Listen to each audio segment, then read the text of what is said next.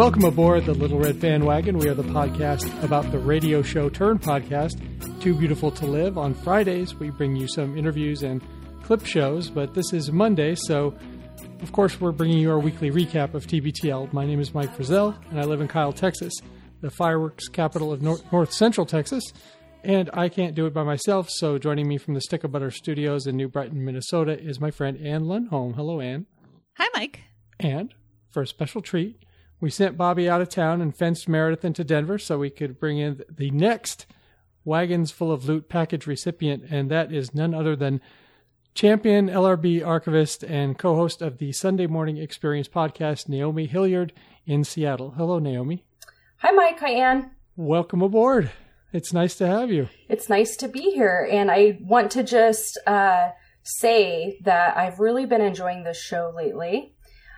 I, the LRB, that is. And I think mm-hmm. that there is an inverse relationship between how bad TBTL can sometimes be and how good the LRB can be. And yeah. I think that's because you guys have to, uh, I don't know, bring your A game when things are a little dull or a little, I don't know, a lot of repeated stories on TBTL. So I just wanted mm-hmm. to thank you for uh, all of God's work that you're doing. Thank you. Much appreciated. It, it does. It does feel like uh, it's our responsibility to fill in with our own non-hot dog stories when too many hot dog stories are being told on TBTL. In fact, before we uh, got on tonight, should let everyone know that Naomi asked if there was a safe word if if someone is going on too long on the show, and we really haven't done that. But I suggested hot dog, hot dog. So feel free to yell that at me when I go off on one of my stupid stories. I just think that's a terrible choice because there's a legitimate chance that we're going to have to discuss hot dogs at some point. Uh, true, there will be a hot dog story. I love hot dogs, so yeah, there's a good chance. Hot dog. All right. See, see, she's done it. She's broken the ice on it. We're we have some LRB business to discuss, uh, including um, the wagon full of loot. We'll do the weekend review, of course. We'll do some housekeeping, and then uh, we'll let you know how to get involved. Anne is going to handle the business this week. What's our business? Well, I hope everybody listened to last Friday's show. If you haven't, please go back and do it because it was so much fun. Mike and I and Phyllis talked about well, Costco. We talked about Costco and we talked about the Burbank family's relationship to Costco and we talked a lot about snacks and um the and tyranny was, of snacking. Mike was pretty upset for a lot of this conversation. So still I, upset it was very educational for me because I don't have kids, so I don't know this whole world of kids sports and snacking. It's pretty pretty interesting and we got a lot of feedback that I'll talk about in a few minutes about it. So, um, I had a great time on that episode. I think that was really fun. Uh, next up in business, I want to share something a little bit personal. Today, I had breakfast with somebody really special. It was our friend Wagoneer and the co-host of the Preheated podcast, Andrea Ballard. She was in town visiting her husband's family and said, Hey, do you have time to go to breakfast on the weekend? And I said, Yes, I do. And so we had breakfast this morning and we had a great time. And it was the first time I've ever met her, of course. And she was just as wonderful in person as she is on the imaginary airwaves. And we talked like old friends. It was so much fun and I was really happy to meet her. That's fantastic. Did were any baked goods consumed and judged harshly? Well, it was breakfast. I had a waffle, but I don't know that you can count that as a baked good. Right. Okay. I'm glad you got a chance to meet her. She's really she's really sweet, and mm-hmm. and that's uh, I love how our world is get gets smaller every day. I know. I always used to think that those people that had internet friendships were weird, but now I'm one of them, and they do translate into real life friendships. That's so they great. do if they're based on on on real stuff, and and we are we're nothing if not real. That's true. That's so cool. Um, I also met with a fellow ten yesterday that I'd never met in real life. Really? For breakfast, yes. Um, Alyssa Adelson. I oh, cool. commissioned her to do a painting of my cat for me and she did a beautiful job and we met yesterday and we did the handoff and we had an almond croissant and I, I'm I'm going to echo what you just said. You know, it's weird how you can have an instant connection with someone that you've only known online. Um, Mhm. But, you know, TBTL brings us together. and we're all weird in the same way, I guess. So it, we're on each other's same wavelength, and I think that's really cool.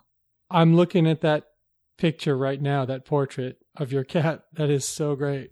Yeah, she really did a good job capturing her. And that is no easy task because my cat is all black and Yeah. very hard to photograph, very hard to, you know, paint. And she really got it. And so, do you have a spot in mind for this painting already? It it's up. oh, is it? It's up, man. Yes. And the cat is photographed in front of oh, I did see the that. Yes. hmm Yep. Mhm. That's so cool. Yeah. Um, so I don't know if you have uh, some extra scratch sitting around um, and you love your animal as much as I love mine and you're tired of photos of your kids, hit Alyssa up and she'll do a really good job painting uh, a portrait of your animal. All right, cool.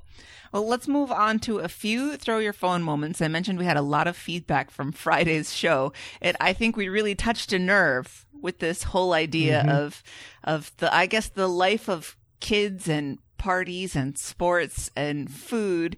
And so I picked a few of the comments out. Um, Phyllis was talking about just how many parties Gus has to go to because he is Mr. Popular. And uh, a comment from Heather, she said, Phyllis, the good news is that the time of 24 parties a year is limited. By about second or third grade, most kids have more developed friendships and only get invited to parties of the kids they actually play with. And the parties are smaller. So at least there's, there's light at the end of the tunnel for Phyllis on that one. Mhm. There, Uh, there's light at the end of the tunnel that shouldn't be there. That, that's that's how I feel about it. The tunnel we should no, not be in. There's light at the end of it. Um, speaking of your feelings, Mike, Natasha said, "Man, Mike really hates snacks." No, I love snacks, but I don't need one every hour. She says, "I have two young children, and some days it seems as if all I do is deliver food. They will ask for a snack literally minutes after finishing an entire meal." Can we can we just let our kids get hungry just so they can feel what it feels like just once to feel hungry? No, we can't. Okay. But yeah, then we're a failure at parents. If your if your child ever experiences one hunger pang, you're a complete failure as a parent. Call CPS. Yeah, right. That kid said he was hungry. He might be dying. And then uh Christy, it turns out, has a lot of thoughts on snacks and kids too. She was pretty upset that she didn't get to chime in on this episode. Yep. And she, so she posted a comment. I have so many rants about snacks, kids and parents expecting them after one hour of sports. And let's be honest, at six or seven, that's hardly athletics, is ridiculous. Add in that at Ellie's school, they have two snacks and lunch every day. In kindergarten, each kid brings two snacks for the whole class, one to two times a month, and they have to fit in the district's criteria. Another weird thing is that when they have half days and have two snacks plus lunch, it's like an all day eating fest. I'd love to know when snacks became a requirement. It's true. It's so odd. And then, you know, you have to make sure it's like gluten free and um, Right. Everybody can sort of partake. And if we all just brought our own snacks, then honestly, it would not be a problem because you know your own whatever limitations. hmm It's infuriating. I agree. It's all these damn socialists Co- or communists. Everybody has to take care of everybody else. We can't just be libertarians and bring our own snacks.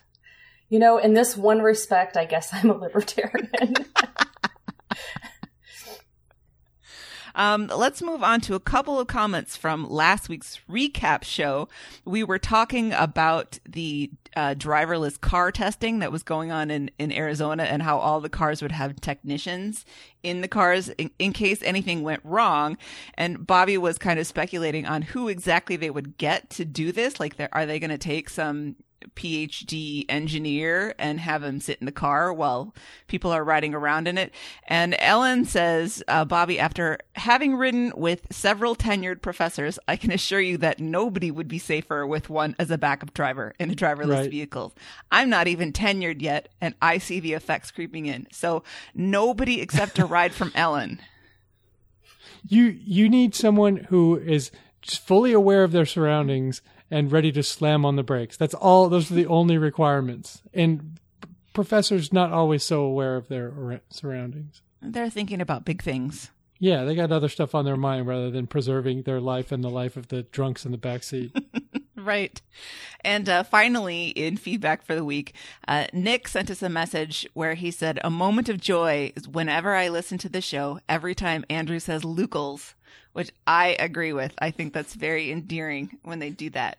And then he added, Also, having been a courier for nearly 11 years, I have owned and worn out several Thomas guides. They're awesome. So he's yes. bolstering your point, Mike. You're never lost if you have a Thomas guide. All you have to do is pull over, look at the look at the sign on the corner, and find it in the Thomas guide, and and there you are. You can get find your way home or to wherever you need to go. So, um, if you have throw your phone moments for us or moments of joy and happiness, please let us know. We'll be happy to share them with everybody on the show. Um, so Naomi, I understand that there is a loot crate in your possession.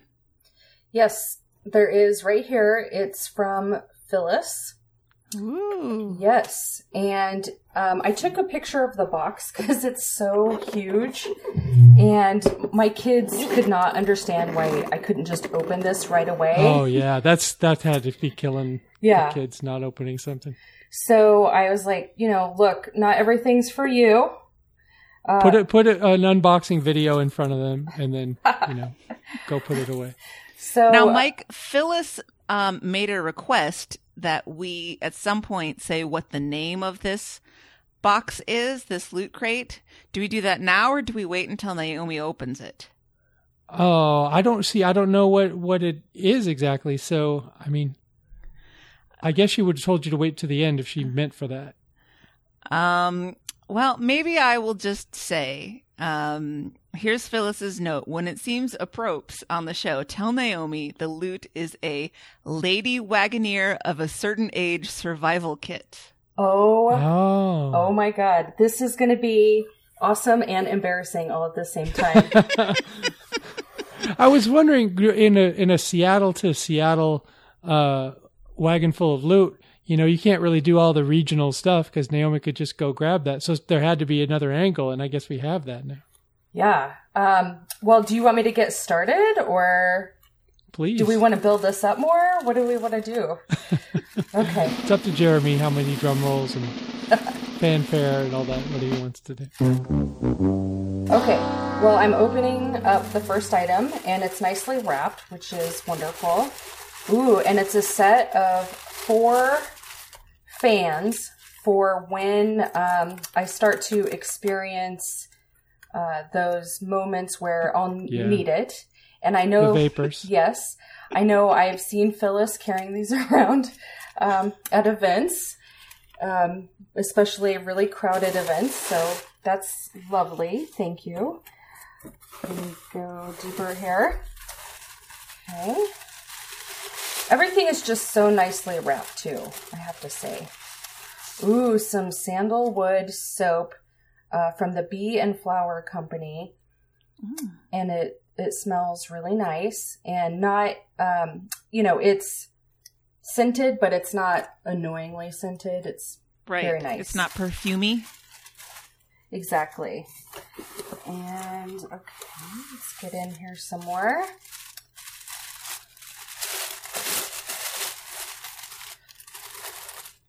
Oh, huh. I don't know what this is. It looks like I I honestly have no idea. It looks like a chopstick with a little fuzzy on the end, like a little feathery fuzzy. All the writing is in I know what another it is. language. I know what it is. Yeah, and what you wanna you wanna let her know? It's an ear cleaner. Oh, They got some oh. some old wax in there. They work great. okay. Okay, now I'm seeing the back. it's still not clear with what I'm supposed to do based on the I got- illustration. I got thrown off by the fuzzy ball on the end because I thought that that was some sort of function, you know. Yeah. But uh, no, it's purely decorative. The other end is the business end. Oh, oh, okay. Wow. And then do you reuse them or you just use them once? Well, you they're they're wood, right? So you can just uh, clean them off with some soap and water. Wow. Okay. That's cool. All right, I'm going deep, guys. So far, she's gotten you keeping keeping you clean and tight Yeah. Okay. and cool. Ooh, some glad rags. Reusable cotton pads for menstruation. It's a one day pad. That's cool. So it's for moderate flow and for light bladder leakage. Now, thank God that is not something that I'm dealing with, but many of my peers are. And um, I anticipate it happening someday. All right. There's the thank you note. I'll read it at the end. This is such a large package. Urgh. Sounds like my last date. Uh, oh, here's another one. And this is the panty liner version of that. And that will definitely come in use.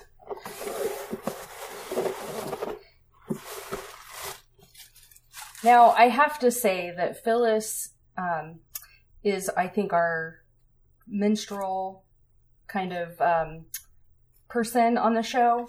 She's an advocate Yes. And um, for the ladies, lady part. yeah, and she, you know, got me hip to some other menstrual products, so I really appreciate this. And here is a coconut sparkling water LaCroix.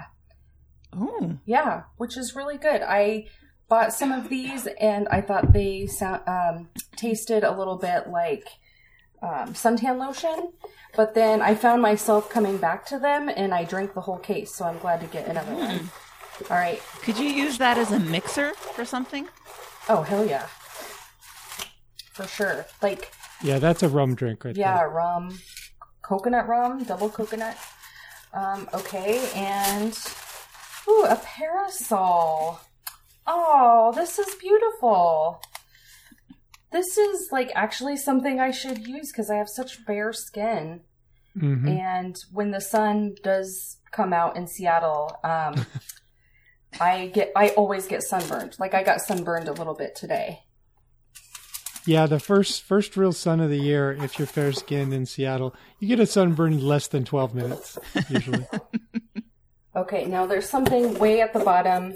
So this is like a really tall, um, and like it's a tube from FedEx. So it's a little hard to get everything out, but actually that might be it. Okay. I don't know, Phyllis. We said loot crate. Loot tube is something completely different. It's a loot tube. Okay. And then her card says, Dear Naomi, thank you for being an awesome historian and wagoneer. No mountain too tall, LRB. And then there's a nice drawing of a little wagon. And this thank you card, um, I've bought this same pack, and it's a very good all purpose thank you card. So that was very nice. Thank you, Phyllis. Oh. Yeah. So yeah, I feel prepared for everything that's going to come for me. All these things you've heard about. Yes, yes. And I'm not there yet, but I do anticipate it ha- happening somewhat soon. Thank you, Phyllis. This is a lot of personal information. So, Anne, you keep us uh, organized and in order. Who gets the next crate? The next crate is going to Megan Keene. And we don't reveal who's sending it until they've received it, right? Nope. Okay. I think I just outed myself as not being the one who's sending the crate to Megan Keene. So, so good on you, Megan. You won't get any of the bullshit that I am already uh, putting together.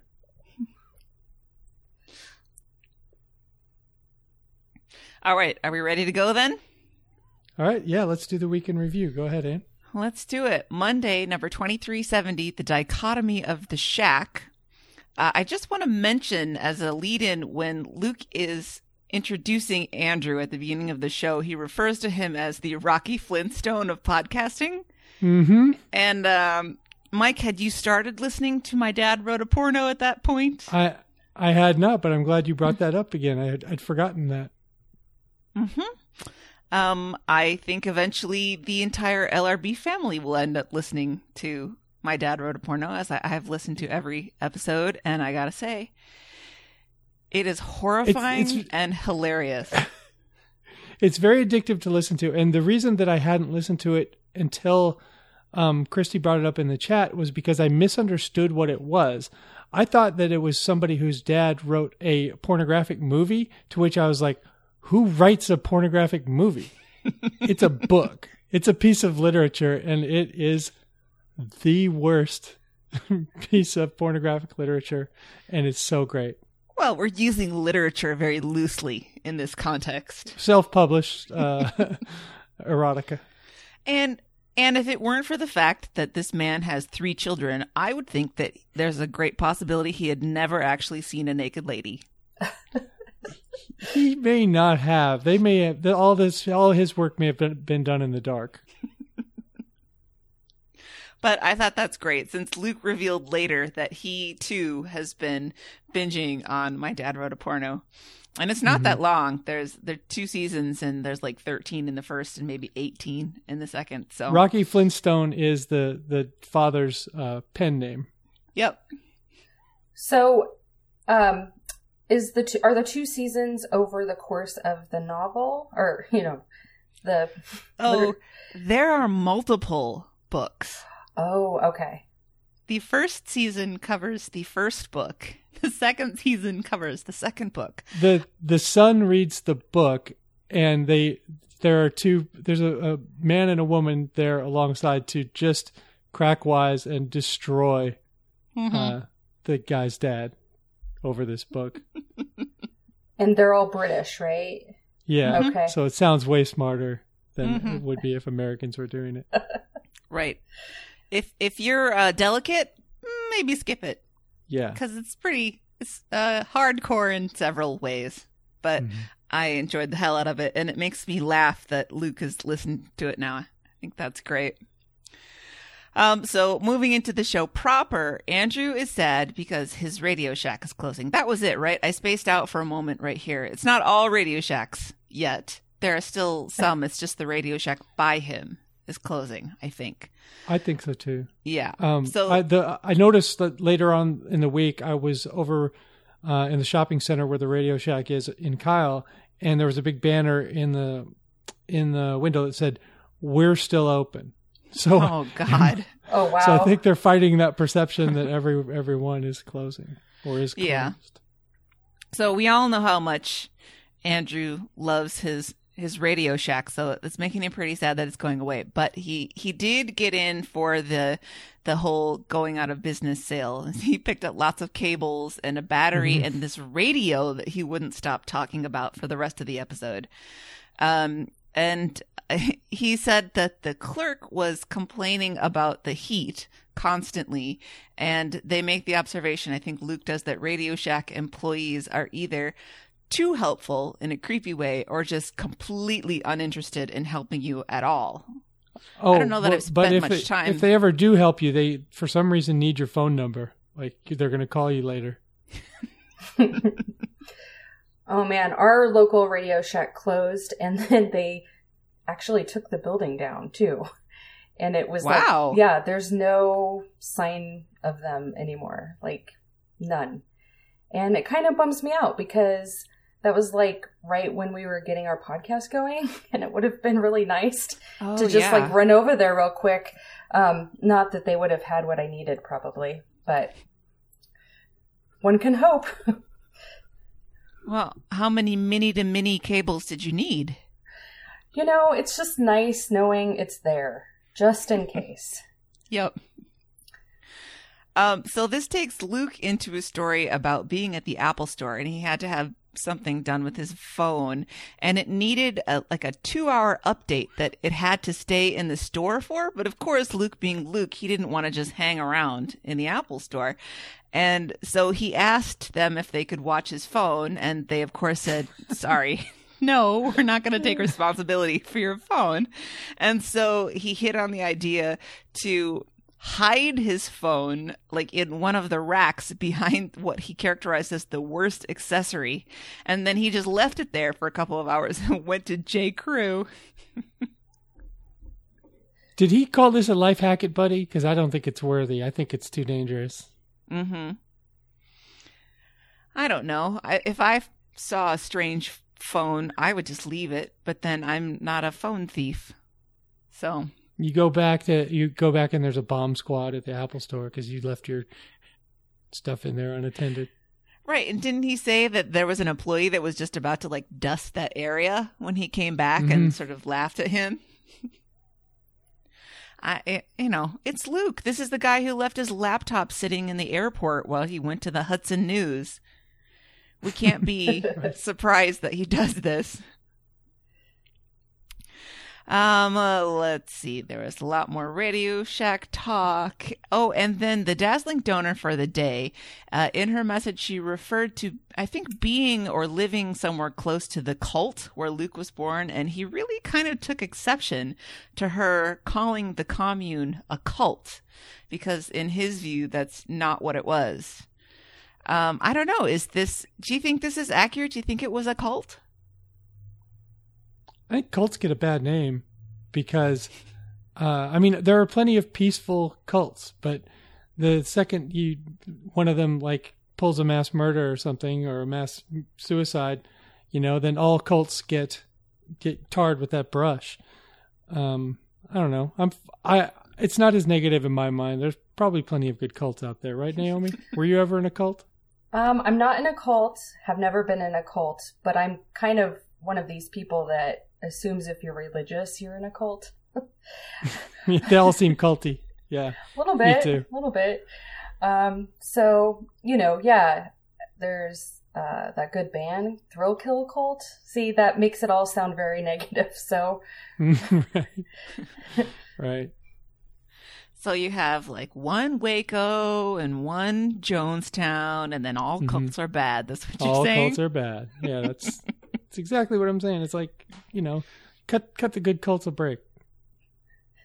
all right. Well, um, there was going to be the TBTL cult back in the day. Maybe we should revive Mhm. that. Oh, I was Uh, I was a key shadowy figure in that whole thing. I, I'm ready to get down with that. What was what was your um role in the cult going to be? I was the the man behind the curtain. I was the one. If anything ever happened to Luke, uh, nothing would change because I was the one running the whole thing all along. Oh, I you were the Dick Cheney or the Yeah. Karl Rove to his George W. Bush. yes, yes. were you Okay. the one stirring the Kool Aid? it was uh, it was Flavor Aid as the, Yes. dazzling deet that we found out recently. They couldn't afford Kool Aid. That was a poor cult. I keep forgetting that, but you're right. Yeah. Flavor Aid. Probably Splenda too. Ugh, standards. You have to have standards in your cult. um, speaking of a different type of cult, the top story of the day is that the Fyre Festival went down in flames over the weekend. Um, uh, the stories about this were everywhere, and it's weird because I don't care about those people, but I was fascinated by all these articles. Yeah. I, I'm I'm trying to figure out uh, why was everybody just so fired up about this thing. Um, I think it's, it's it has to be like a class envy deal, don't you? Yeah. think? I think what what it is is uh, I mean when you looked at an event like this, if you read about it and it had been executed successfully in any way, you would have been rooting for it to fail like this. You know what I mean? You, you would Right. have said, "Ah, I wish it had gone. You know, I wish it had all gone to shit." But unfortunately, they pulled it off. So when it did all go to shit, I think everyone was just gleeful. Yeah. And the um the co-founder was like some 25-year-old broham who's pals with Let's Ja be legends. Let's do it and be legends. All right, you'll be legend. All right. Yep. And uh, Luke and Andrew talk about um, all the people that they had paid to promote all the sort of Instagram stars who were, I guess, paid either with free trips or in some cases even with money. And one of those was Kendall Jenner. And they say this is this is another black eye for her. But I don't honestly think she gives a crap about any any of this. Right. It'll all roll off her back. She's young and hot and rich. She didn't care. But the then they check talk. probably didn't clear anyway. She probably just ended up just getting paid with a cheese sandwich. well, that does bring up the point of where will the money for the refunds come from? Because uh, I guess they're going to refund everybody's money and bring them back free next year as well. But presumably oh, right. they'd they'd already spent a lot of that money on the the disaster relief tents and the luggage uh, semi trucks and whatever. So that's a, an interesting thing. Who is going to have to eat that? Oh, and asking people back for another year reminds me of a like a summer in college when I was working in a Baskin Robbins, and um, the some customers, a customer had almost finished her sundae and found a cockroach in the like pineapple syrup on the bottom no! of the sundae, and she brought it up to the counter, and my coworker asked asked her, "Oh, I'm sorry, can I get you another sundae?" no, you may not. I'm not coming back to this place next year. Thank you. Oh, yeah, that's a deal breaker. Yikes. Aren't aren't these people rich enough that they can just kind of cut their losses and yeah. move on? Um, I would never go back um, after that experience. Although you know my bad experience is probably different than what their bad experience would be. I would just be mm-hmm. happy to be on some sort of vacation, you know.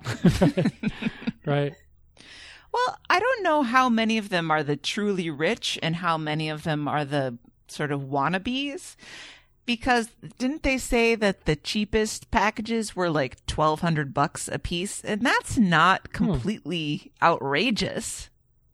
Mm-hmm. I mean, somebody who's still being supported by mommy and daddy could probably afford that and bring their bikini and meet the hot guys and would think that it's worthwhile. So I don't know. I think it would be interesting to know truly how many of the super rich are there and how many are just people trying to get into the lifestyle.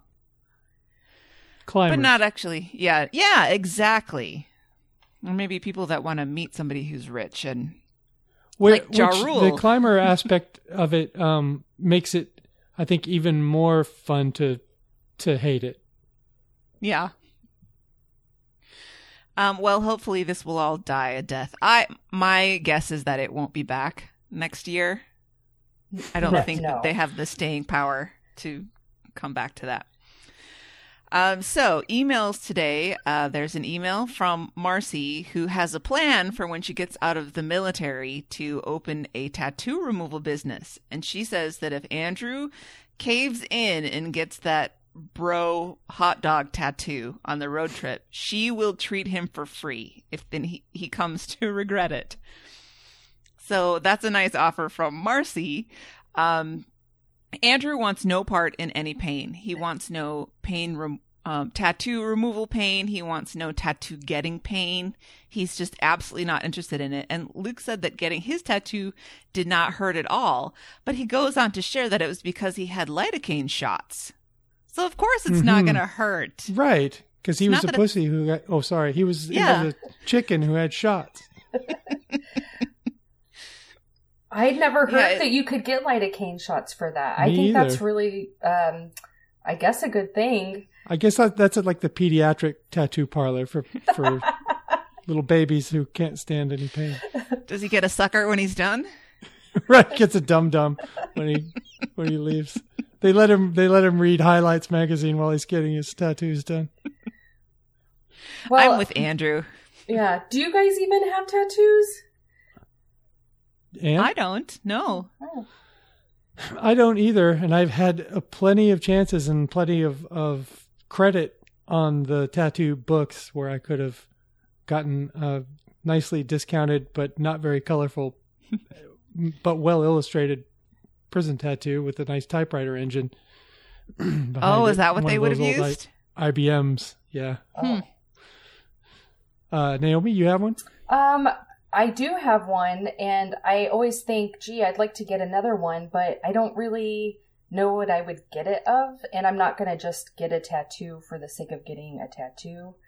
Um, I certainly wouldn't get a hot dog um, or any food, probably um, tattooed on my body. But um, I don't know. It's it's it's interesting to me that um, I could get my tattoo removed um, with lidocaine shots and have a fellow 10 do it. So I might Yeah. keep that in my back pocket. Mm-hmm. What's your uh, tattoo, if you don't mind telling us, and, and what's your regret? Um, God. Okay. Um, the day Johnny Cash died, I felt really sad about it because I had grown up listening to Johnny Cash and it was like a, it was a very like sentimental thing for me. And so I went to the tattoo parlor because I was uh, in my early 20s and I had time and money. And they tattooed like a ring of fire um, on my ankle. And now that I look at it and I think about it, I'm like, well, wow, what did Johnny Cash ever really do for me? You know, that I would go and get a tattoo. You got to keep building his brand so many years after his death. And so I, it's just one of those things. At the time, I thought it was really cool and I thought I would never regret it. But now, all these years later, you know, I do regret it. And yet somehow my thinking is like, well, I should get another one, but I don't know what of. It's, Mhm. it's all very, um, it's all very confusing to me. Do you get asked about it, and do you have a pat explanation? You just kind of what you just told us is it's because I loved Johnny Cash when I was growing up. Yeah, but I always feel like I have to really drive home the point that I got it the day he died and that Right. it really right. felt like something I had to do.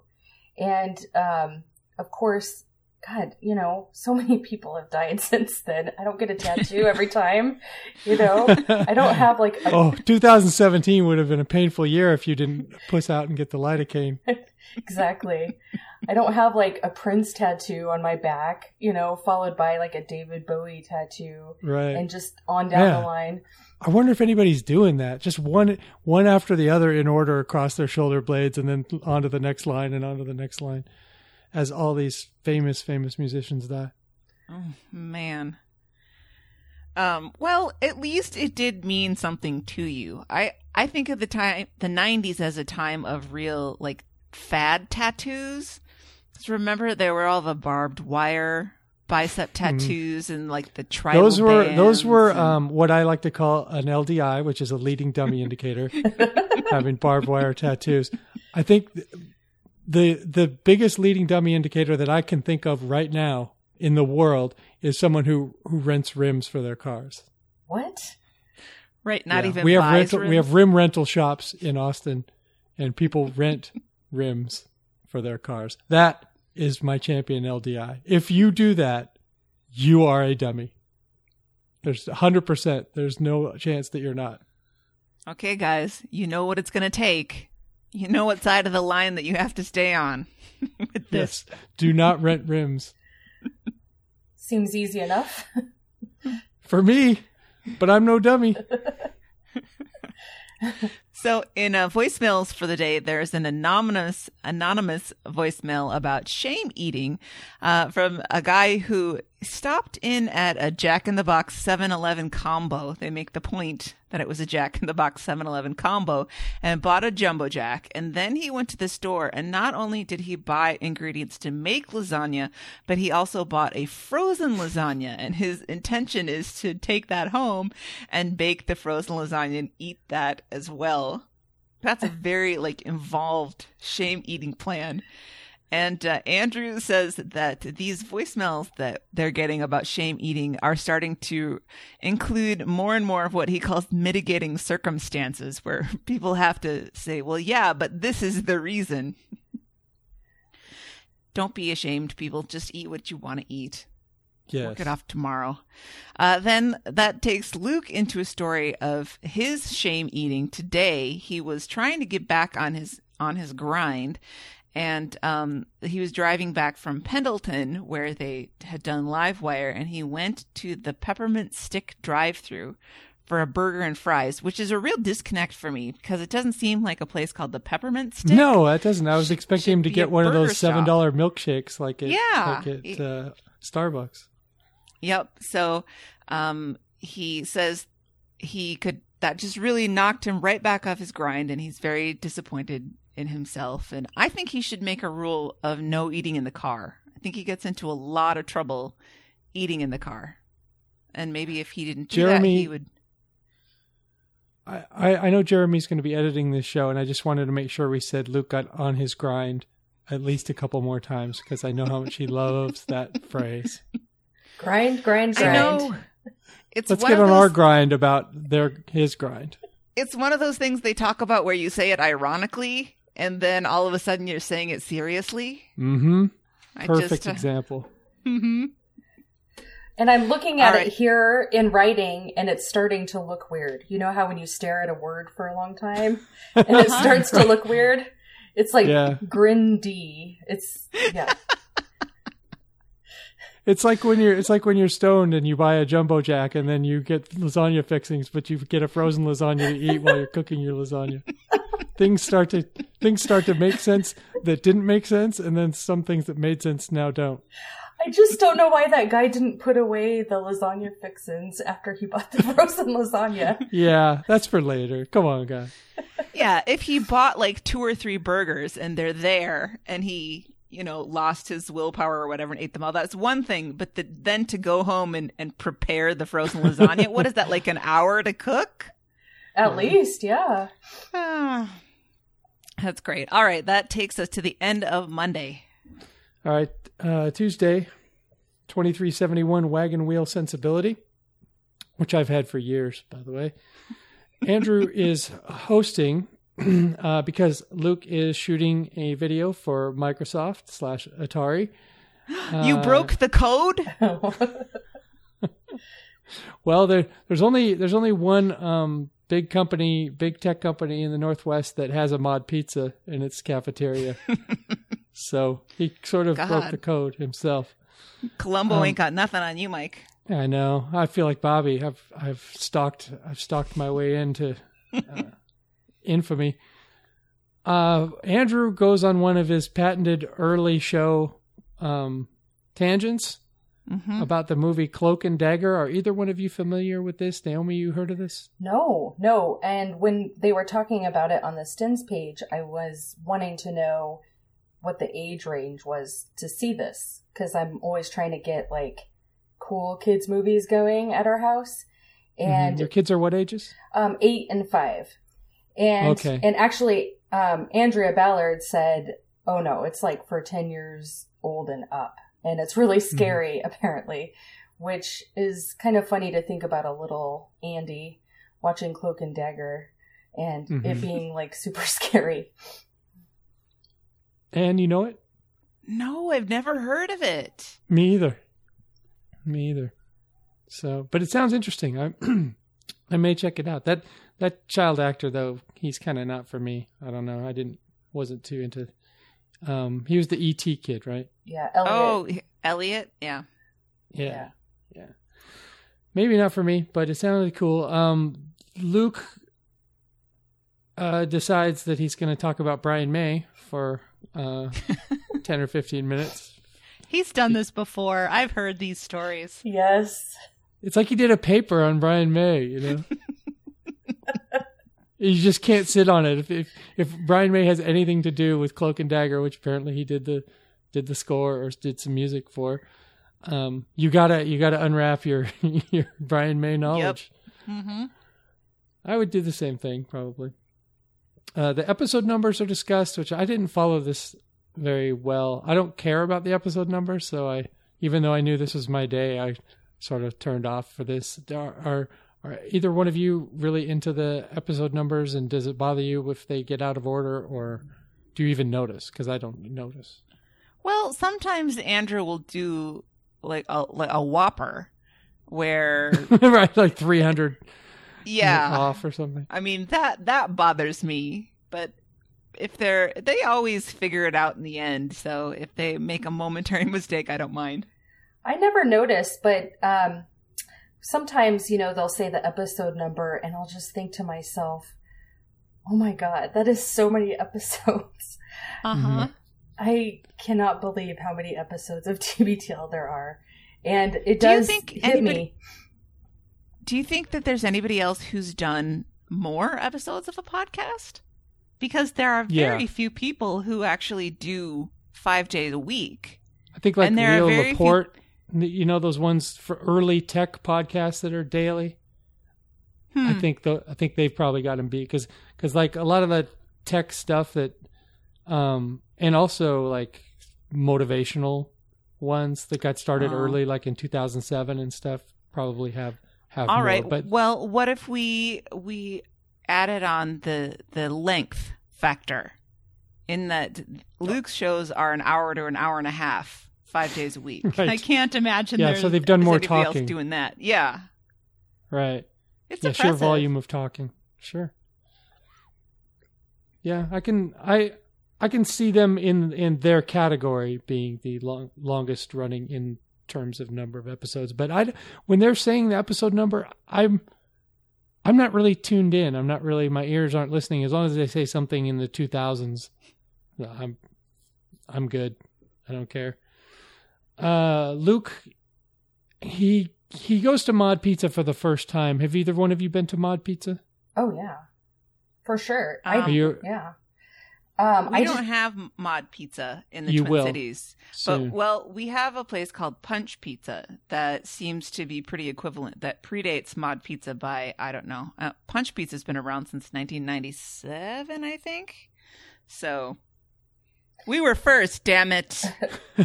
Naomi, what do you like about Mod?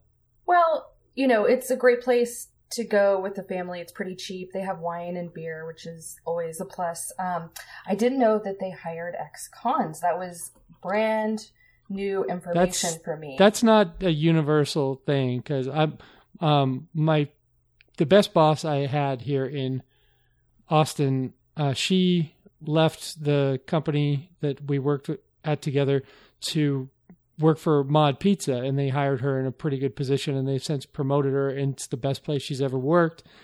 And it's a really well run company, and it is expanding fast. And I'm sorry, Anne, they're they're coming for your Punch Pizza soon. It's one of the fastest growing um, quick serve brands in America, and and Andrew Andrew has it twisted because he thinks it's a hipster place. It's a family yeah. Hmm. place. Mod Pizza, like Naomi was saying, you know, you bring your kids in, you get a real simple, small pizza for them. It comes out, it cooks in three minutes in an 800 degree oven, and you know, because that's key when you have kids is keep it moving, right, Naomi? Yeah, Got to for keep sure. things brisk. Yeah, and it's like a wood-fired situation, so it's Mhm. kind of exciting. Uh, It's delicious Yeah. too. The pizzas are good. The salads are good. mhm. Um, we go we go there regularly again now that I have a leg because going out was kind of a hassle for a while there. um, let's see. Oh, while I was looking for a mod pizza on the Microsoft uh, campus, I noticed that they have there's a delicatessen in in that on that campus, and it's apostrophe catessen, and it made Gross. me really angry. Uh, no, hey, you can't, you don't do that. No. Someone needs bad to take Microsoft. a, a giant newspaper and hit him on the nose for the Catessen move. God, nobody calls it that. You know, if you're No. shorting, if you're shortening delicatessen, it's deli. Yeah, there's there's an easy there's an easier way. And who well, who has time to say delicatessen? I like to say Catessen. I think it's like the guys who are named Christopher who don't like being called Chris, so they go for Topher instead. Oh god. That's Yeah. exactly what this is. I, I I think you nailed it. And that's why it infuriates Ugh. so much. The Olsen twins are chopped and screwed. To me, they sound like Tracy Morgan trying to get is some just pizza. dumb. Who spends their time doing stuff like this? Yeah, here, newsflash: you slow anyone's voice down, they sound weird and drunk. You know, Why did I spend 10 minutes watching it? That's what I want to know. oh no, Naomi, no. This was before we even assigned you to do this week. That was completely unnecessary to do. Oh my god, it's hilarious though. It's cuz well, that whole that whole show with those twins was so stupid and they are so repugnant as little children and then to have it like slow down and the pizza and the looks on their faces i don't know i just found myself watching it and i just had to snap out of it because you know it's slowed down so much that it's so long we find out that luke doesn't like drugged or dream scenes or sequences in tv or film hmm. and i i am for the most part the same way and i think it's because um everyone's dreams and drug experiences are very individual to them. So, and it's hard to communicate these feelings to other people. And that's why Dreamcatcher is boring. And that's why other people telling you about, oh, the time they were so high, um, that's boring too. So I'm with Luke on this one completely. I don't know. I don't think I've ever thought about it. I'm trying to think of what movies I've seen where there was some big drug trip. Well, the only the only one um, that I really enjoyed was recent one. Um, it was the the movie about the um, the guys on uh, Wall Street and Leonardo DiCaprio. Yes, uh, that that scene was hilarious, and yeah. I think it's because we watched it from outside in instead of inside out. Mm-hmm. So we were just watching this guy trying to crawl into a country club because he felt like he was falling off the face of the earth or whatever, instead of him, you know, having it come from in his internal dialogue or his internal vision. You know, I don't know, or at least it was a mix. So you got to, you got to see how ridiculous his behavior was. Yeah, I that's I'm the only a, one I've really enjoyed. I'm not a huge DiCaprio fan, but oh, I remember amen. watching that and being I was so impressed with him in that scene. It's like all of a sudden he's doing this really physical comedy mm-hmm. that was so funny. Yeah. That that was probably that was peak DiCaprio for me. That was I uh-huh. enjoyed that the most of, of any of his movies, I think. Uh top story um oh this is the top story inspiration comes up before the top story. Luke is um reading the New York Times and seeing the story that is the New York Mets fan who is going to flush his friend down all the toilets. and he looks up and that is the scene from the Big Lebowski where the ashes, uh, the the the mishap happens with the friend's ashes. So he's convinced that this is some sort of proof of uh, higher power. But uh, I would say I would say maybe a higher power should be doing something else than trying to sync these things up for Luke Lucals. Agreed. Anyway. Um, they talk about topic selection. Andrew leans towards uh, facty stories and quizzes, and like where Luke goes for more narrative, um, dazzling details, and that's why they end up lo- using a lot more of Luke's stories because the Andrews are are just like are left-handed people sexier? To which Bobby wrote in the what did he write in the margins? Of course, left-handed people are sexier.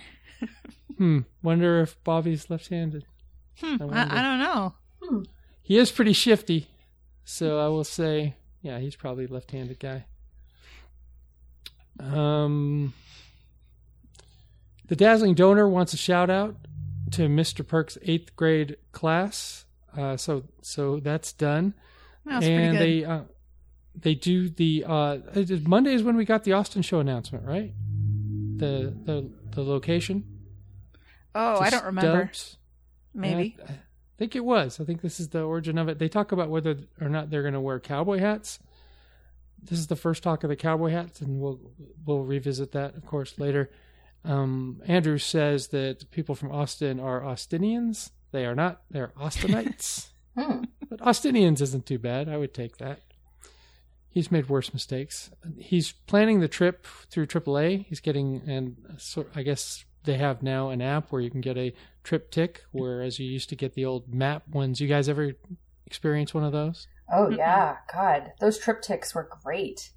They really were. Yeah. They really were. They would piece the maps together for you, Anne, and you you could just keep folding it out as you go across the country, you know, and Oh, then cool.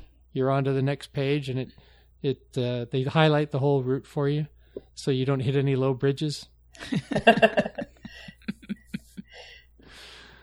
All right, so we're on to the actual top story now. The Mets fan is flushing his friend, the devout rocker, uh, his friend's ashes from a peanut can uh, down all the potties in um, stadiums, not just major league stadiums. I found out he his last stop or one of his last stops was going to be the stadium in Durham, North Carolina, where, where Bull Durham was filmed, which is a cool one. If you're going to flush me down any baseball toilet, that that would be a good one for me. I would say. Um, Luke says he doesn't want to be flushed down toilets. Andrew's not doesn't care as much. Um, what are what are your all plans like, Naomi? What's your your plan for your remains, or do you have one? Are you undecided? Oh no, I am anticipating my death all the time, and um, I will definitely be cremated, and I am going to put a stipulation when I finally get around to it in my papers that I am not to be kept by anybody. You cannot Oh, keep right. any of my cremains. And you can't make a little necklace out of them. You can't Yeah, because nothing's good up. is ever going to happen. No. You know, the best case scenario is that you sit on the shelf, and then there are a lot of bad scenarios besides that. Yes. I'm not saying they're likely, but best case is not great. So why that? Why that? Yeah. So I am going to put in my papers that you have to spread my ashes within three days of mm-hmm. me being cremated. And mm-hmm. if you don't, I will come and haunt you and you will regret not spreading my ashes. And I don't even care really where they're spread.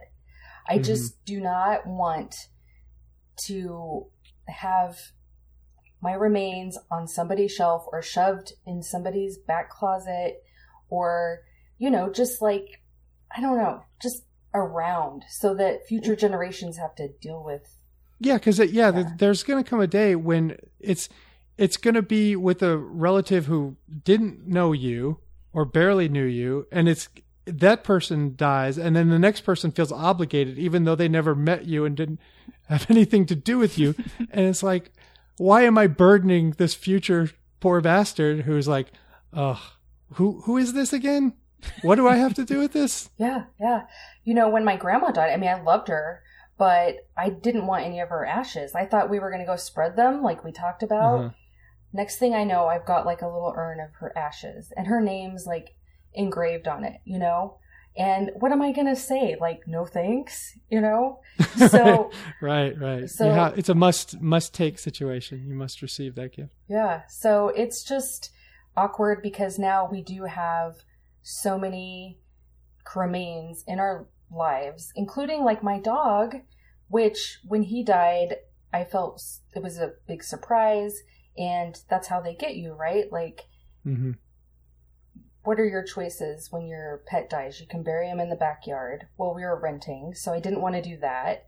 Um, or you can get them cremated, and sometimes they'll say, oh, well, we have this place where they recycle the ashes and make it into, you know, picnic benches or something. And I'm like, well, that doesn't feel right either. So now I have my dog's cremains, and it's just too much. It's it's too much like emotional baggage, you know? hmm So just don't do it. Just spread them as soon as possible. Flush them down the toilet, whatever it takes to get them out of your life. And what's your plan? I I don't care at all. Excuse me. As, as soon as I'm ashed, I don't care if they dump them in the trash can Right. outside the building. I'm gone. Yeah, I agree. It Doesn't matter to me.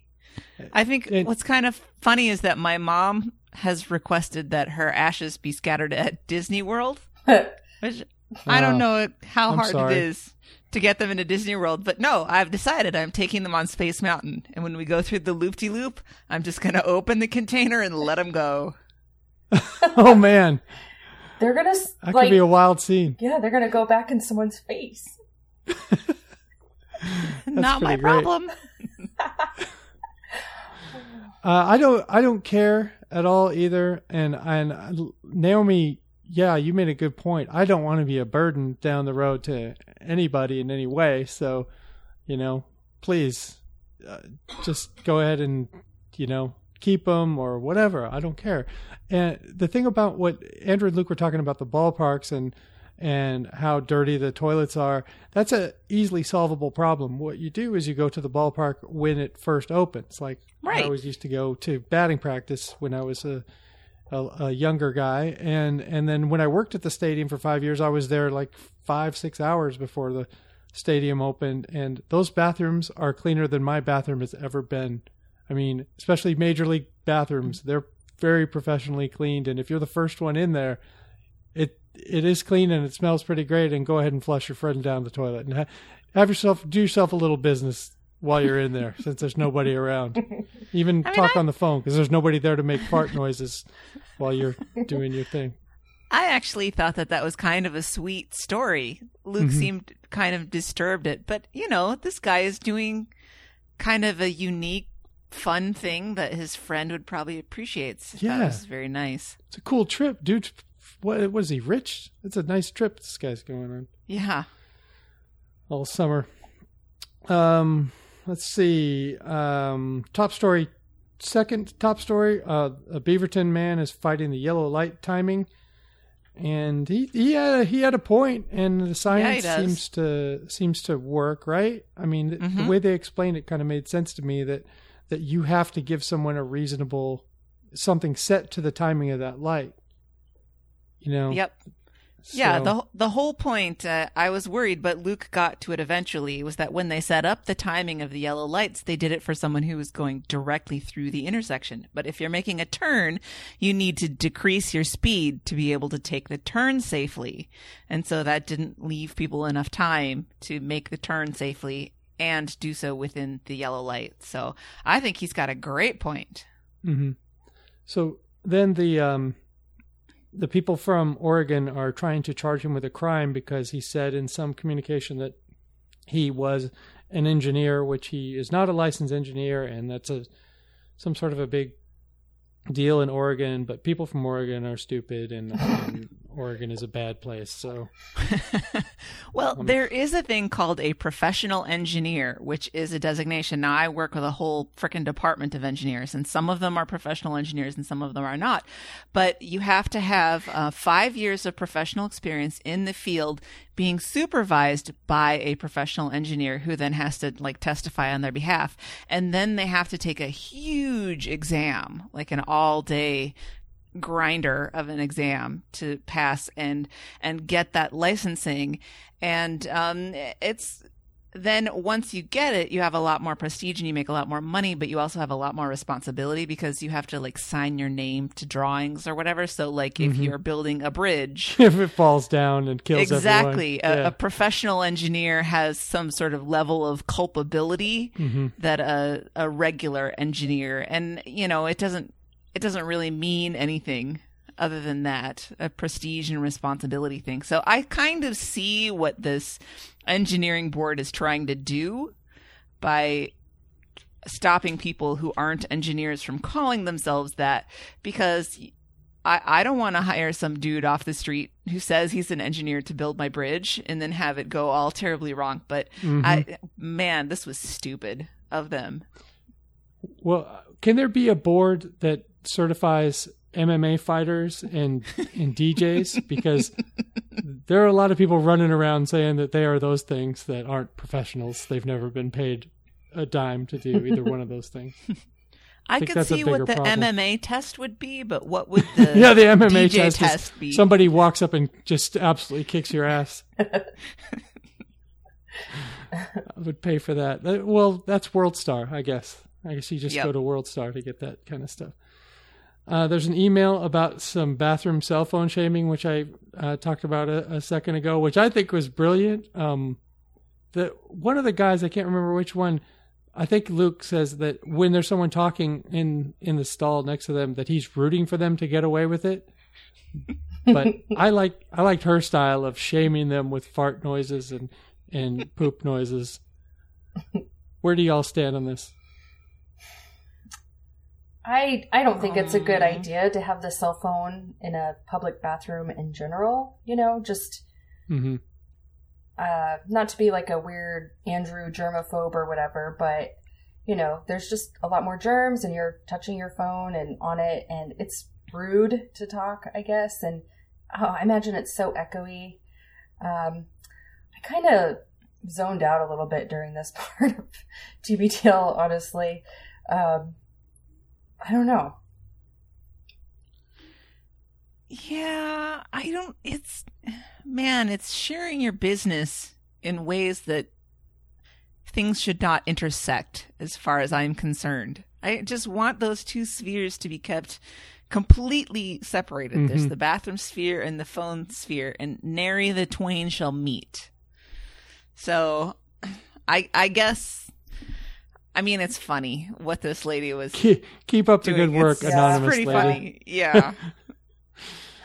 Uh, the, let's see. Um, then there's another. Um, there's another email about bad banana breath. Um, so Andrew still is anti-banana, and then the uh, the five words I never thought I would type into any keyboard. Um, about an email, and those are hubby's grandma has vagina fingers. oh man.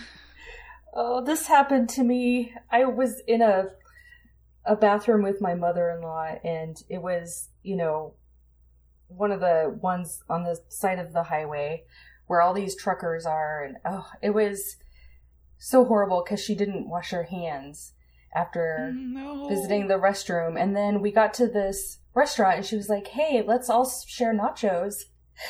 And I was oh, like, man. uh, no, I don't feel like having nachos today, actually. and um, that that advice to you know just casually bring out the um, hand sanitizer and be like, "Here you go, everybody," is is good advice. Um, but like with High five, Grandma, and then Grandma puts her hand up, Yeah. and then you just uh, I but then I I did end up like starting to call my mother-in-law on this because um, it happened on more than one occasion, especially like after I started having children, and um, I was just like, "Oh, you're not going to wash your hands? Well, you really should." And it was the most honest communication I ever had with her. So, uh, at some point, you do just Man. need to go for it. you have some balls. Nice job Yeah, by you. Thank you. All right. Well, on that note, uh, take us to Wednesday, Naomi. Okay. Uh, this is episode 2372 Four or Five Seconds to Wildlife.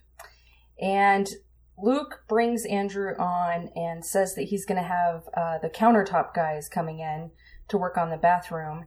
And he says, you know, everybody knows that they're legendarily chatty, which I don't know that everybody knows that, but um, no, it doesn't seem like a thing. Andrew jokes that uh, there's a reality show about them called Counterintelligence, and it just, God, it just struck me as so dang funny. Like I was actually literally laughing out loud. He Uh, whizzed the smoker in with that one. Yeah, it was great. Um, so then, of course, it goes into toilet talk. I mean, it's a good 20, 30 minutes of toilet talk. Naomi, I'm so sorry. We, I think it was like Tuesday night or Wednesday that we invited you to co-host, and Anne and I had, of course, taken notes on Monday and Tuesday. So I said, Anne, should we just uh, give her Wednesday since we're just letting her know now? And Anne said, Yeah, sure. And then the next day, I, I was listening to the show, and I sent Anne a message. I'm like, What did we do to Naomi? we give her, we bring her on, we give her one day, and it's nothing but toilet talk. It's amazing. I feel so honored to have Wednesday. Uh, this I love your attitude. Yes, yes. So what happened was Carrie bought uh, an illuminated toilet seat that runs on a timer overnight, and it's installed in their downstairs bathroom. And Luke brags that they have four bathrooms, so uh, good for him. Um, Did anyone else, when he announced that they had a glow in the dark toilet, did, did, did either, either one of you, like me, completely assume that Luke bought this item and, and was shocked when you found out it was Carrie's purchase? Yeah, I was shocked because it's totally something he would do, right? But Yeah. he would spend way more on it than Carrie probably did. Sure, sure, sure. Um, so, predictably, Luke and Andrew have very different approaches to going to the bathroom at night. Uh, and it really, they take a deep and dive different on this. needs and different and different practices during I mean, I, I may be I may be on all alone out on a limb here, but um do a lot of people poop at night during the middle of the night cuz that's not me or anyone else I've ever lived with or known. I think, I mean, my data set is pretty limited, but I would say no. I just think, I mean, if you're in distress, yes, it happens. Of course. I think normal people eat, you know, breakfast, lunch, dinner. Um, a lot of kids have a lot of snacks. We've already discussed that. So, Yeah, little kids, I'd say this happens more with Yeah. kids, I think. uh, but so because of our eating patterns, I think that we tend to, you know, slow down at night. Our digestion slows down at night. Um, and it just doesn't come up very much. So apparently it comes up for a lot for Luke because he's really concerned about doing it right. Um, he wants to go in and make sure things really get cleaned up when he's done. and so the illuminated toilet seat, I guess, will help oh my with that. Um, yes, of course it does. yeah. Yes, it does. he doesn't want to turn on the light. And I totally get that. Like, if I get up in the middle of the night to quickly go to the bathroom, I'm not turning on the light because, you know, No. it's Right. disruptive. Um, But when you're a guy and you're doing the other thing too, the light can be helpful, and that's why a lot of kids have those seats. Like my brother-in-law has the the lit seat, so that the bathroom isn't always just a, sea of urine. so I want to get one of these now because then we can get rid of um, our nightlight in the bathroom, which, you know, it's stupid, but it takes up like one of our outlets and we have to take it out and put it back in. If we had one of these, that would totally solve that problem. And then, yeah, the kid would be totally, um, I guess, able to do what they need to do better. And um, What did you think about my idea with the target? Like, like it, it illuminates a target into the bowl and it actually scores your your child or your husband. You know, just to how how often they're hitting the direct center of the bowl. I think it's a great idea. Um, anything to keep urine in the toilet instead of out of the toilet. I am right, right. totally into that. Um, No drop left behind. So yeah, Andrew doesn't really go to the bathroom at night, and if he does, it's just going uh, number one. And he, but he does turn on his extremely loud jet engine exhaust fan to mask when he goes to the bathroom, and he made it sound like he does it kind of no matter what, because he's so embarrassed about noises um, coming out of the bathroom, and um, I will just say, like, I am married to someone who's very embarrassed about that stuff too. I can still hear it. You know, you may go into right, another room, of course. And then you also hear a jet engine fan going at the same Yes. time. and I would be pissed if it was at night and I'm trying to sleep, and all of a sudden it's like whoosh. You know, just go in, do your business, be as fast as you can, and you know, just be as fast as you can. So I thought that was kind of interesting. Luke loves loud fans in bathrooms and hotels um, in order to mask the sound being made. Again, people can hear the sounds being made even Yeah. with the fans. Be a fan of be be into effective fans, good fans. Who cares how loud the fan is? Or actually, not loud is better as far as I'm concerned. Yes. Um, so then, When I'm trying to talk on my phone in there, it's that stupid fan. do you have a jet plane in your bathroom? yeah, no, I'm just taking a crap, and I respect you and myself so little that I'm doing it So while on the phone. Andrew proceeds to ask Luke a series of questions about his toilet seat preferences. He asks him if he would want a heated toilet seat, and Luke is into that and is in fact having electrical outlets installed for future heated bidets. And um, I thought he kind of already cobbled one together, right? But I guess all the bathrooms will have them. Um, well, the but it's not heated. It's definitely a cold water bidet, which is a, a non-starter as far as I'm concerned. oh my gosh, That's a rough go. yeah. Because a heated toilet seat, I don't need a heated toilet seat because my ass will heat the toilet seat after a few seconds. But that cold water up the old, you know, balloon knot, that's gonna. Um, what? I was fortunate enough to go to uh, Canada recently and stayed at a hotel that had a bidet, and I was like pretty stoked because of all the bidet talk on TBTL, and um, I because I when I travel, look, I, I've shared so much about myself already, but when I travel, I have a hard time going number two. It's just what it is. You're not alone. You're Yeah, not alone. yeah. No. And so I didn't really have a chance to use it to its full potential. And my Yeah. Kids were not going to use it. There's no way that they would go for that. So um, it didn't really go. Um, it wasn't used to its fullest potential. See, Naomi, that wouldn't have happened to you if you'd if you'd stayed at the Plumpkin Estates, which I proposed. I proposed on TBTL. It's my it's my weekend getaway, you know, B and B for the the bidet curious. You know, those of us who've Mm. never used it and, and we want to get our bidet going, or you know, just people who love bidets but don't have them in their house. And mm-hmm. w- we we guarantee your satisfaction to the to the point where I mean, on as early as Saturday morning, we've got nothing but like kind of not quite ripe fresh fruit and black coffee, just all you can consume.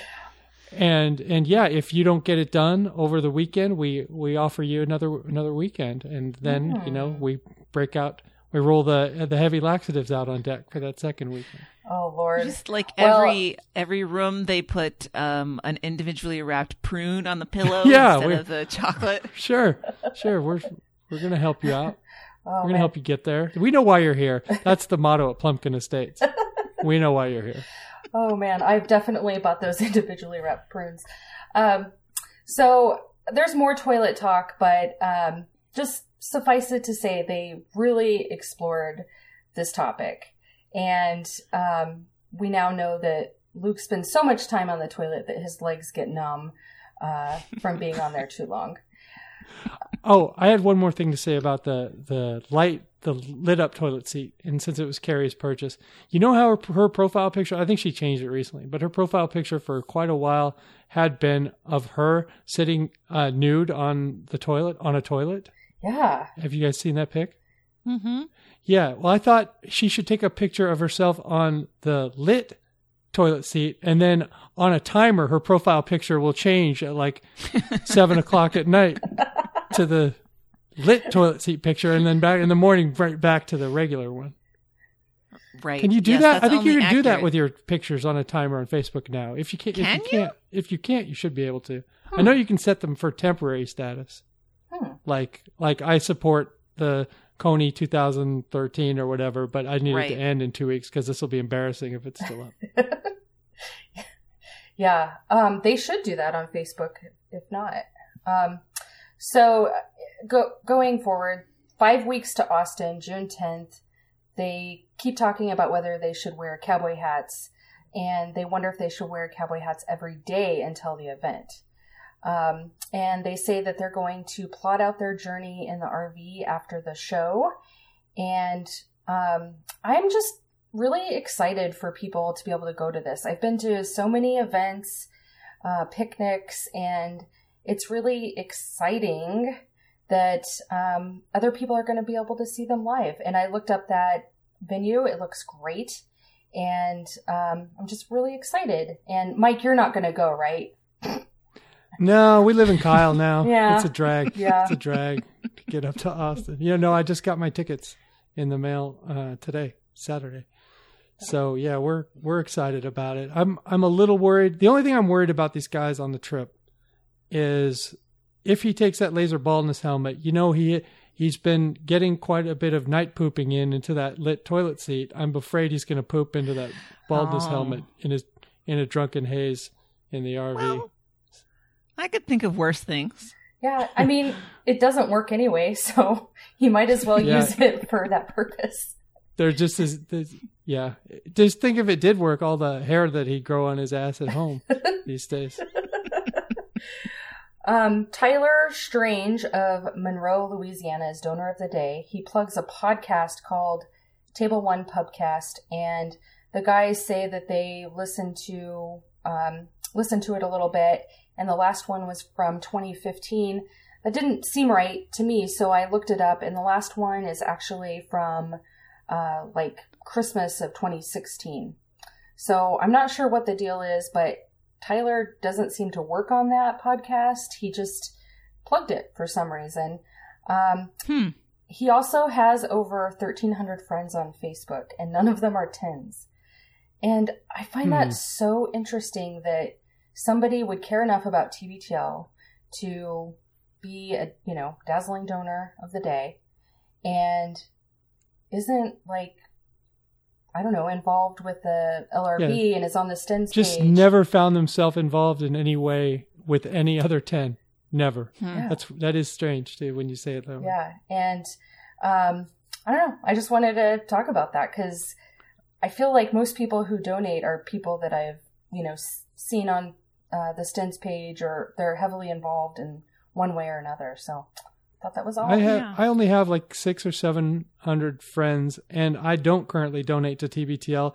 And almost every one of my goddamn friends is also a, a, uh TBTL person. So he he's doing a he's doing a different dance. That's right. Um, okay, so then they go into this article that um, was on Quartz, written by Selena Chang, and this is about game farm photography. And um, it follows this dad and daughter team, Lee and Mackenzie Greenlee, from the Minnesota Wildlife Connection. And uh, Luke and Andrew seem to be really into this idea of, you know, going to a controlled environment where there's, you know, quote unquote wild animals and being able to take photos. Uh, they both love the Greenlees, think that they're really cool people. Um, but then Luke uh, tries to turn it into hot talk, even though he says he doesn't. and uh, says that a neighbor's dog was killed and a little girl was attacked and he just kind of wonders about you know the moral obligation of uh, people to let other people know that they took photos on this game farm um, as opposed to like actually you know tracking some wolves and taking photos of them in the wild Well, when you're in the game farm business, you're going to get some hop-ons, and by hop-ons, it's usually coyotes hopping on your dog or your daughter. Ooh. Um, yeah. Uh, Andrew says it's all about the context um, and draws on his own experience of when he went fishing in Mexico and, you know, barely participated in the process and has like a photo of himself with the fish. And uh, Luke would would be really embarrassed if people thought that he took a photo, um, you know, of a really majestic wild creature, and it turned out it was, you know, from one of these farms. Um, then they talk about duck hunt on Nintendo and kids who put the gun up against the screen to maximize their points. And, you know, this is like one of two video games I remember playing, so I'm just happy to understand the reference. Because any other video game references, I'm just totally lost. Um, Andrew says that he- Cheating on video games is an LDI. Yes. Good point. Very good point. Um, Andrew has an account through Getty Images to sell his photographs, and he earns enough to pay for his Spotify account through PayPal. And I feel like that's pretty good, actually. Um, yeah. Because that's like a good ten to twelve dollars a month, and if he can pay for that by doing nothing, that's pretty cool. I hope I didn't steal that photo that I put up today of him eyeing that hot, that hot dog statue. I don't I don't remember being asked to pay for that, but uh, we'll find out. yeah. You'll take your chances. Yeah. Um, so there's a lot of footage from nature documentaries that can come from these types of farms, and you know, it's just all about the context for Luke and Andrew about whether it's okay or not. And I, I don't know, like I don't really have a strong opinion about that. I think as long as you, you know, are upfront that it comes from one of those places, it's fine. But where I do struggle a little bit is whether these types of places are okay to begin with at all. Um, Yeah. They showed some photos and there's like wolves with you know chains um i guess they're not chains but they're you know kind of chained up. Yeah.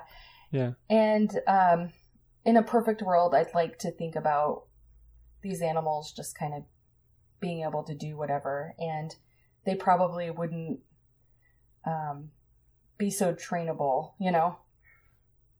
I don't know what you guys think I think if you have enough treats, um, you can make animals behave how you want to. And as long as I get to see pictures of the cute kitties, the cute bobcats, I'm good. I don't mind it. yeah I think I, I wouldn't want to be one of those trainers who works with I I don't know domesticated wild animals if you can even say that's what that is because I think you hear those stories about the chimpanzee who ripped the lady's face off or the tiger that went rogue at Siegfried and Roy and there's The stray still wild wombats animals that- exactly that, uh, The attack runaway children when they try to gas up their jeep. um I mean, I think I, I agree with your point for sure, Naomi. We probably it's not the best thing for us to do to keep wild animals in captivity. Of course, in the case of these particular animals, I would assume that they've been born in captivity and couldn't survive in the wild. So I guess as long as they're cared for and, and not abused, I, I I don't really have a problem with that. Yeah, I, I agree with you. Um, now, uh, I see there's a note here about opossum versus possum. And Yes, I have this question. I've been called out on this for saying opossum. Oh, do tell. Oh, I don't even remember what it was, but somebody was insisting that I was saying it incorrectly and that it was just possum. And I was like, well, why does it have an O on the front? Hmm. There's no such thing as a silent O. Except there was a Sesame Street story song about that, wasn't there? Would you like to buy an O? Um, yeah, but it's- okay, so non Sesame Street context. Apparently, you don't say the O. what? I thought it was just kind of the old fashioned way of saying it. Or, That's what I thought. More of a colloquialism. Yeah. Well, the the possum was down by the crick, kind of deal. oh. Well, I'm going to just never say that word because I think possums are pretty gross. Yeah, they are. They're ugly. I know. We should be able to eat them, but I guess they don't taste that great. Yeah. Um, I love animals, but possums, mm, not so much.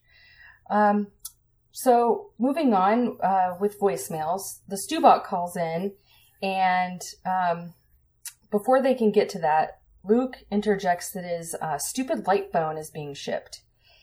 And the graphic on the email is an animated banana phone. And Andrew thinks banana phones are always funny, and um, I think that they're always funny too. And I just wanted to say that.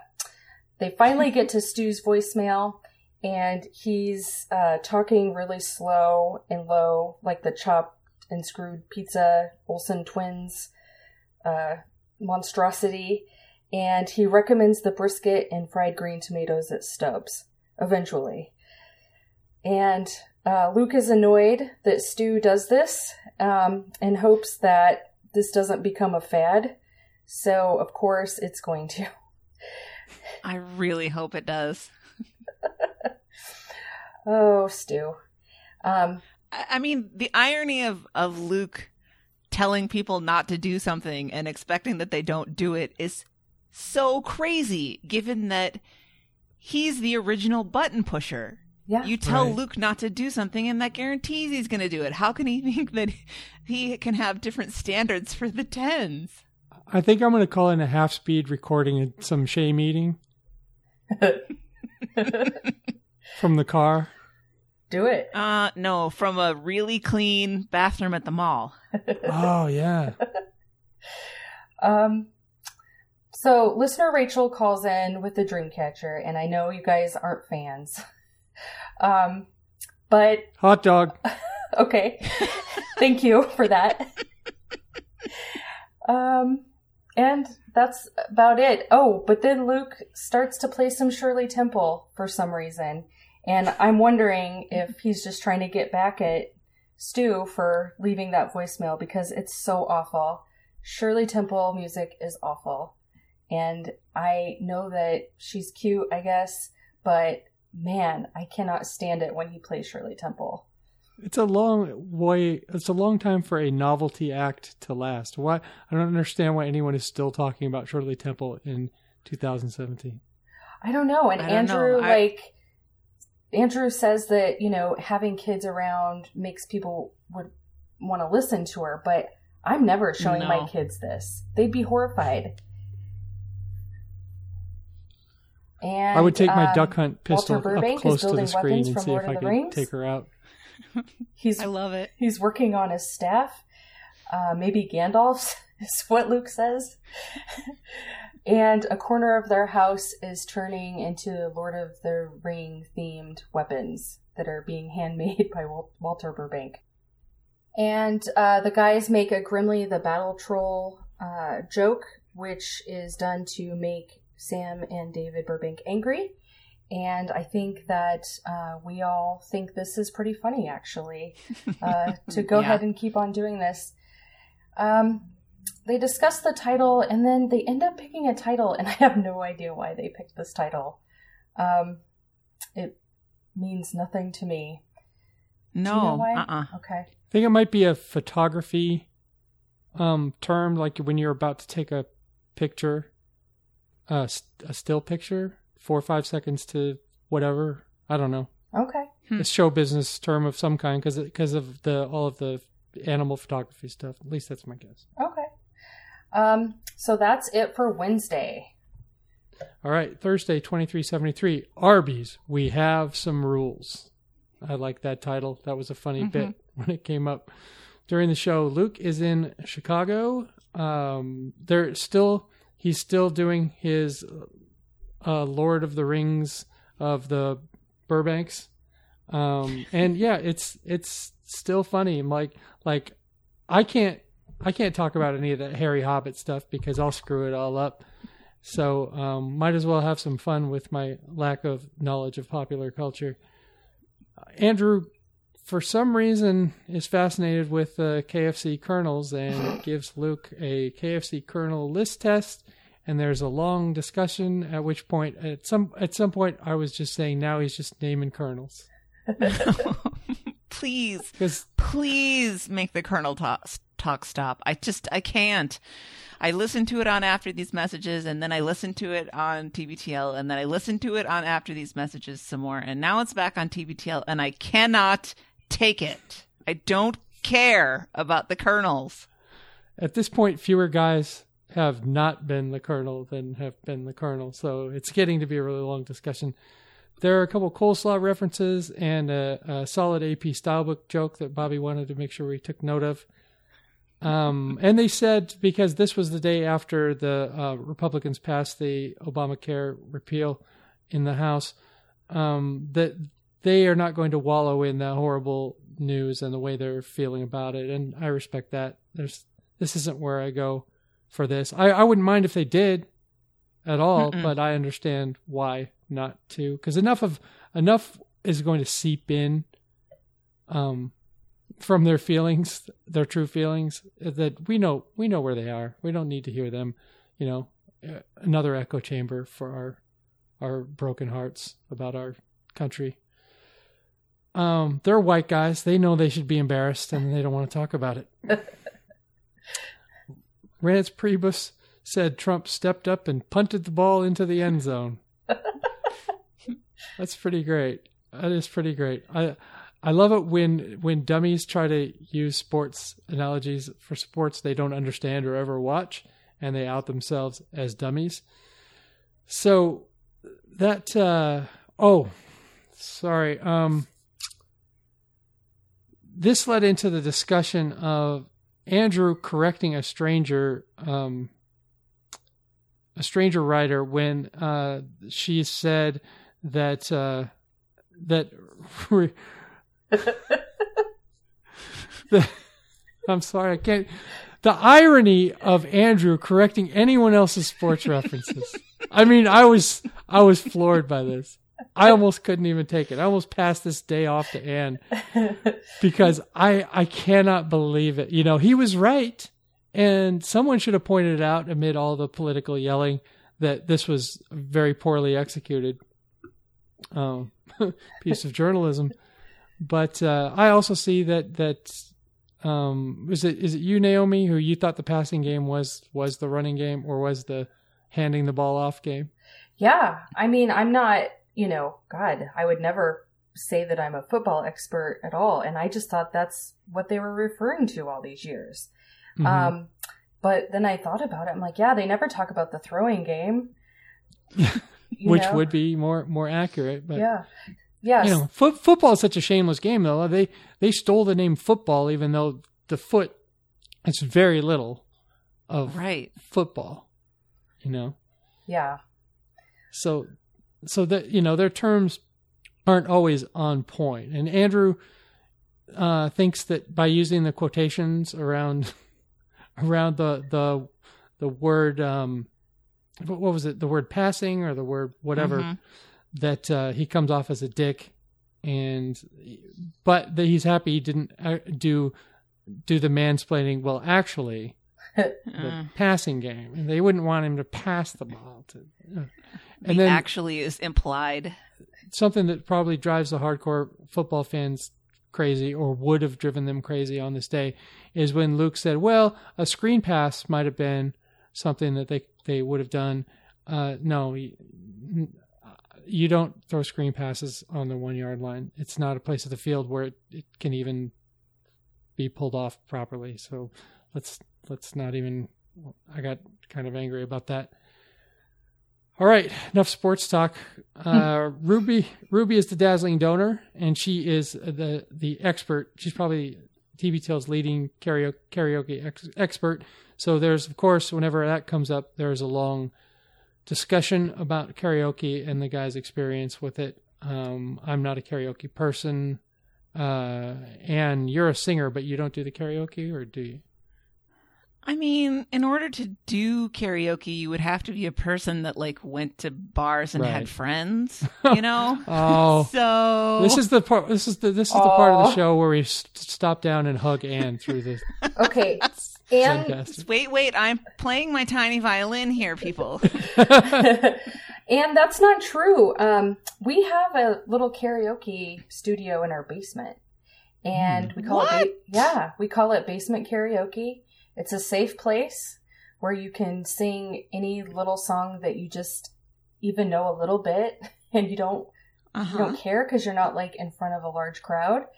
Um, it's adjacent to uh, like our kids' playroom, so it's you know pretty cool, and um, it's it's great. So if you ever do come to Seattle, uh, I'll just have you over into my basement karaoke studio, and you can just go for it. Yeah. I want Anne to do "Lose Yourself."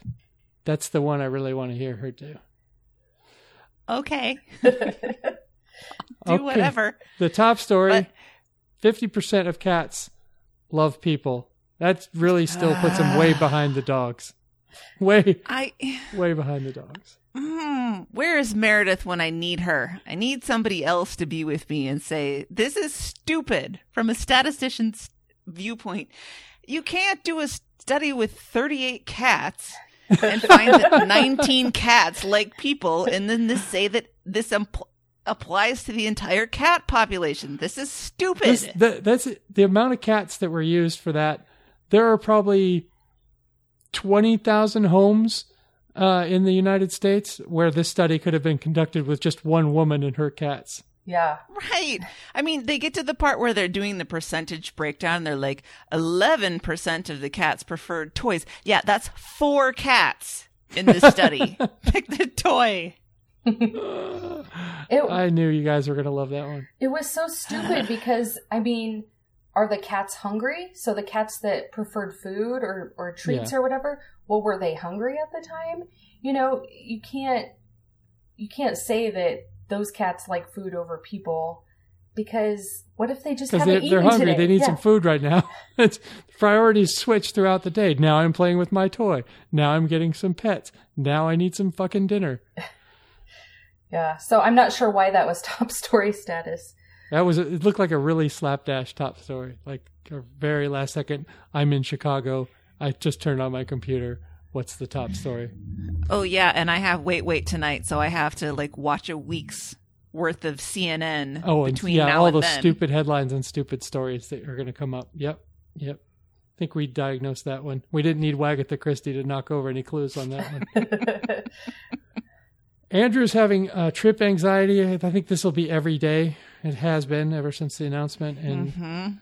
Um, there there's emails coming in, people warning the guys about low bridges somehow on the interstates. They're they're gonna their RV that's the same size as every other RV on the interstate is somehow gonna hit a low bridge. Man, that's gonna piss me off if that continues. And uh, but a listener did have a good suggestion about a big rig navigation app, just in case they want to get off the main roads or they want to avoid going through major cities in the RV if they're not feeling confident about their ability to handle it. So um, I will say that uh, the best the best thing that happened to me when I was like I don't know 12 13 years old is when my sister moved back to Seattle from LA she was she was driving the moving truck into the apartment complex she was moving into with my brother-in-law and she just drove that thing right into the um, overhead uh, into Oh, the into the no. garage oh yeah no. Yeah, it's pretty great. Knocked the whole structure down. It was Mm. amazing. And when you're when you're 13 and you and that's your sister, that's the funniest thing that you ever saw in the world. So I know that they've said this, and maybe if I was a more careful listener, I wouldn't have to ask this. But how many days are they taking to go from Everett to? Five days, and it's a two and a half day trip. It's like a 32 hour trip, Okay. so they'll, they'll be fine. They they even if some things go wrong, there's some built-in cushion there for Yeah. sure. All right, that's it for Thursday. Well, let's go to Friday, number 2374. Hey, schlub bud. Uh, Andrew starts the show by doing a Borat impression, and Luke wants to know Are we now allowed to do Borat and Austin Powers again? And I say no. They are not allowed to that. Sure. They're they're gonna have a shag jar that they have to donate to every time one of them makes a stupid Austin Powers joke. So let's just not. Um, so the road trip is still top of mind for both of them, and Luke wants to know if they're still gonna be friends by the time they get to Austin. Uh, and, and Andrew uh, has a story about the first time he and Vives sniped at each other was on a road trip in the car. So I mean, people get stressed out, and Luke says specifically that he knows that he gets stressy in the car specifically over the route. Like he he can't stand to not be on the absolute fastest route. Even if Carrie has picked something else that's 2 minutes slower he gets upset about it. And he really has to remind himself who cares? And he says he's going to have to let go and let a dubs Yeah. Hmm. I don't think that's going to happen but we'll see I don't know if he should let A Dubs. Honestly, um, that's true yeah, he's so anxious. Um, he's going to take all the fun out of it, and you know that level of anxiety, eh, it cannot be sustained. It just can't. I mean, I I'm starting to wonder about all of this. Actually, the more they talk about it, I don't. Well, but Andrew has sustained this level of anxiety for 40 years. It's very true. So what's five days? I think Andrew is going to need a lot of time to himself, you know, which will be very Yes. difficult. But at the end of their driving day, he's going to need like an hour alone, I think, in order Mhm. to be okay. Well, I think that you can take those hours during the day. When you're on a long stretch of interstate, somebody can just go in the back and read a book or take a nap or, or play some Monopoly on the on their phone. Are they going to have a hotspot? Hmm. I don't know, but I mean, if you're if you're on a in, if you're on major freeways, you can you can do all your stuff. Oh, Data. Okay. Yeah. Well, they they decide that they have to establish some plans and goals because they they can't go without those, but they also have to be flexible about what they actually accomplish over any given period. So I think that's a good start. Hopefully they can stick to that. Uh, Luke did wait, wait last night, and he had a what he characterizes as a wardrobe malfunction. I would characterize it as a potential wardrobe malfunction, in that he brought a suit that had the enclosure hook on the front of the pants missing. And of course, he waited till the absolute last minute to get ready for the show, so he didn't have much time to handle it.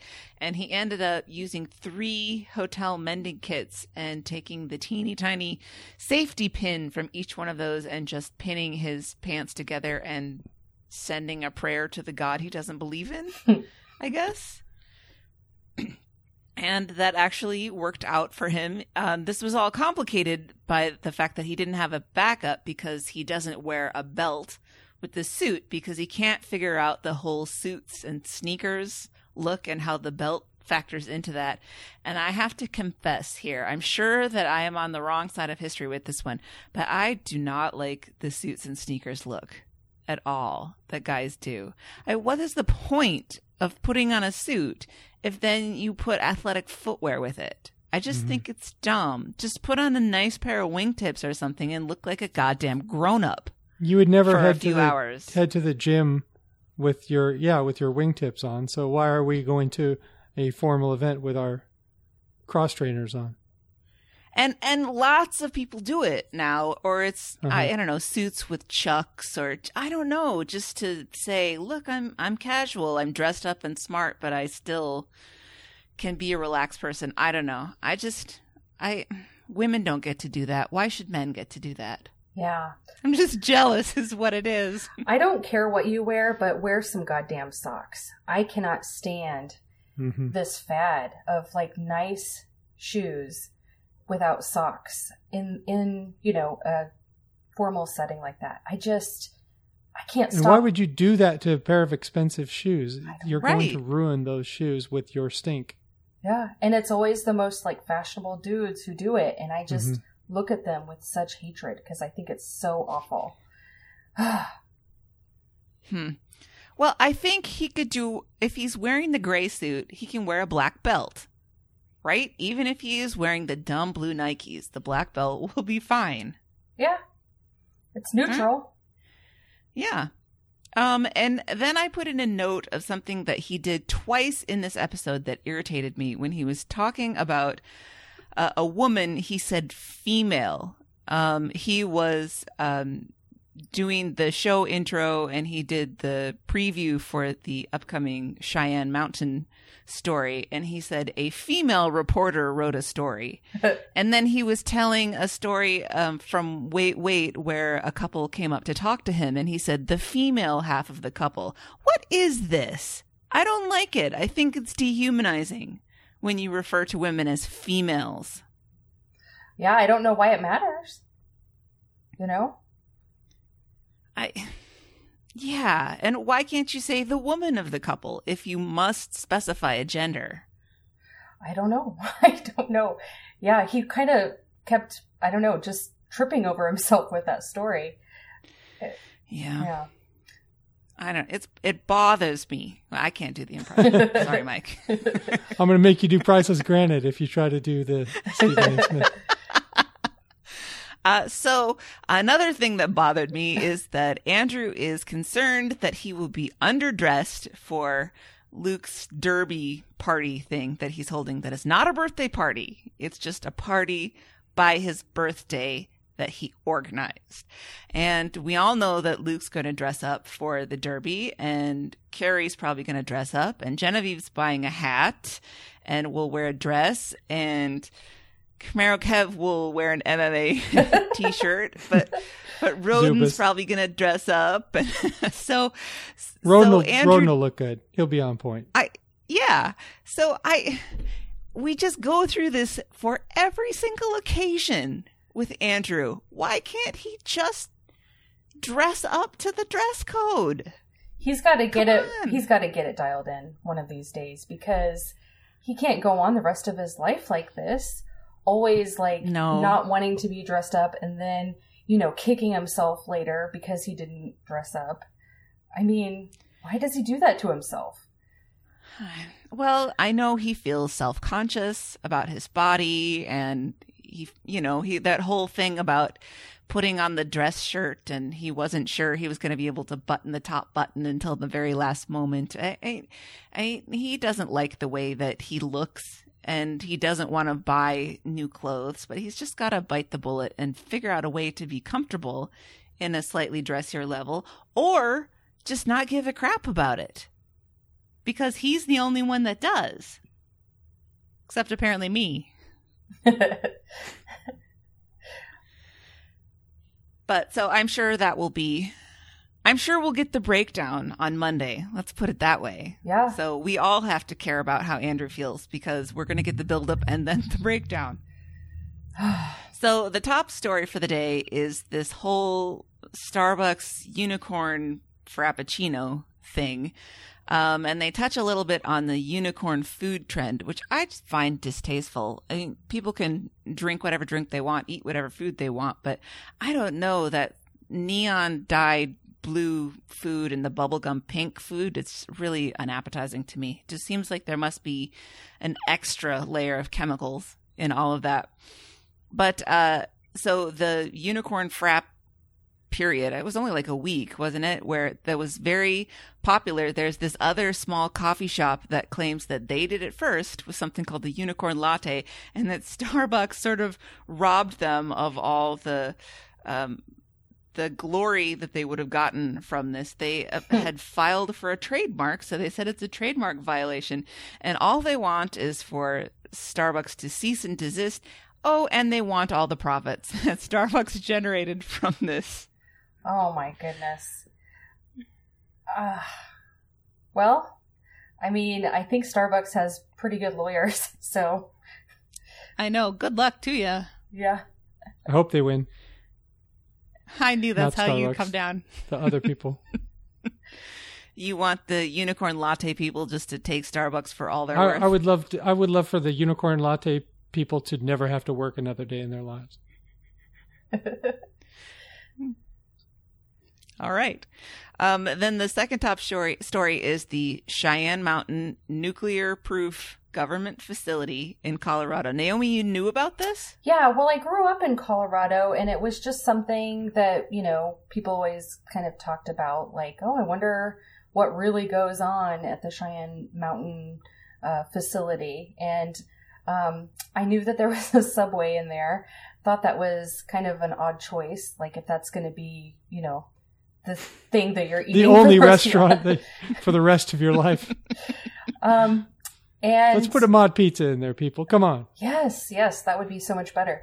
Um, yeah, so I knew about it, and you know, I'm a child of the '80s. During the Cold War, this was like Mm-hmm. a big thing, and um, I guess I'm surprised that it's still going, and um, I guess I'm glad it's still going because it sort of feels like um, it could happen, you know, even more so now with uh, stuff going on with North Korea. So, uh, Mhm. yeah, I I I knew this when they started talking about this. I was like, oh yeah, that's totally something they would get jazzed about because of the secrecy kind of around it, and um, I, it just sounds like something that they would totally love to talk about.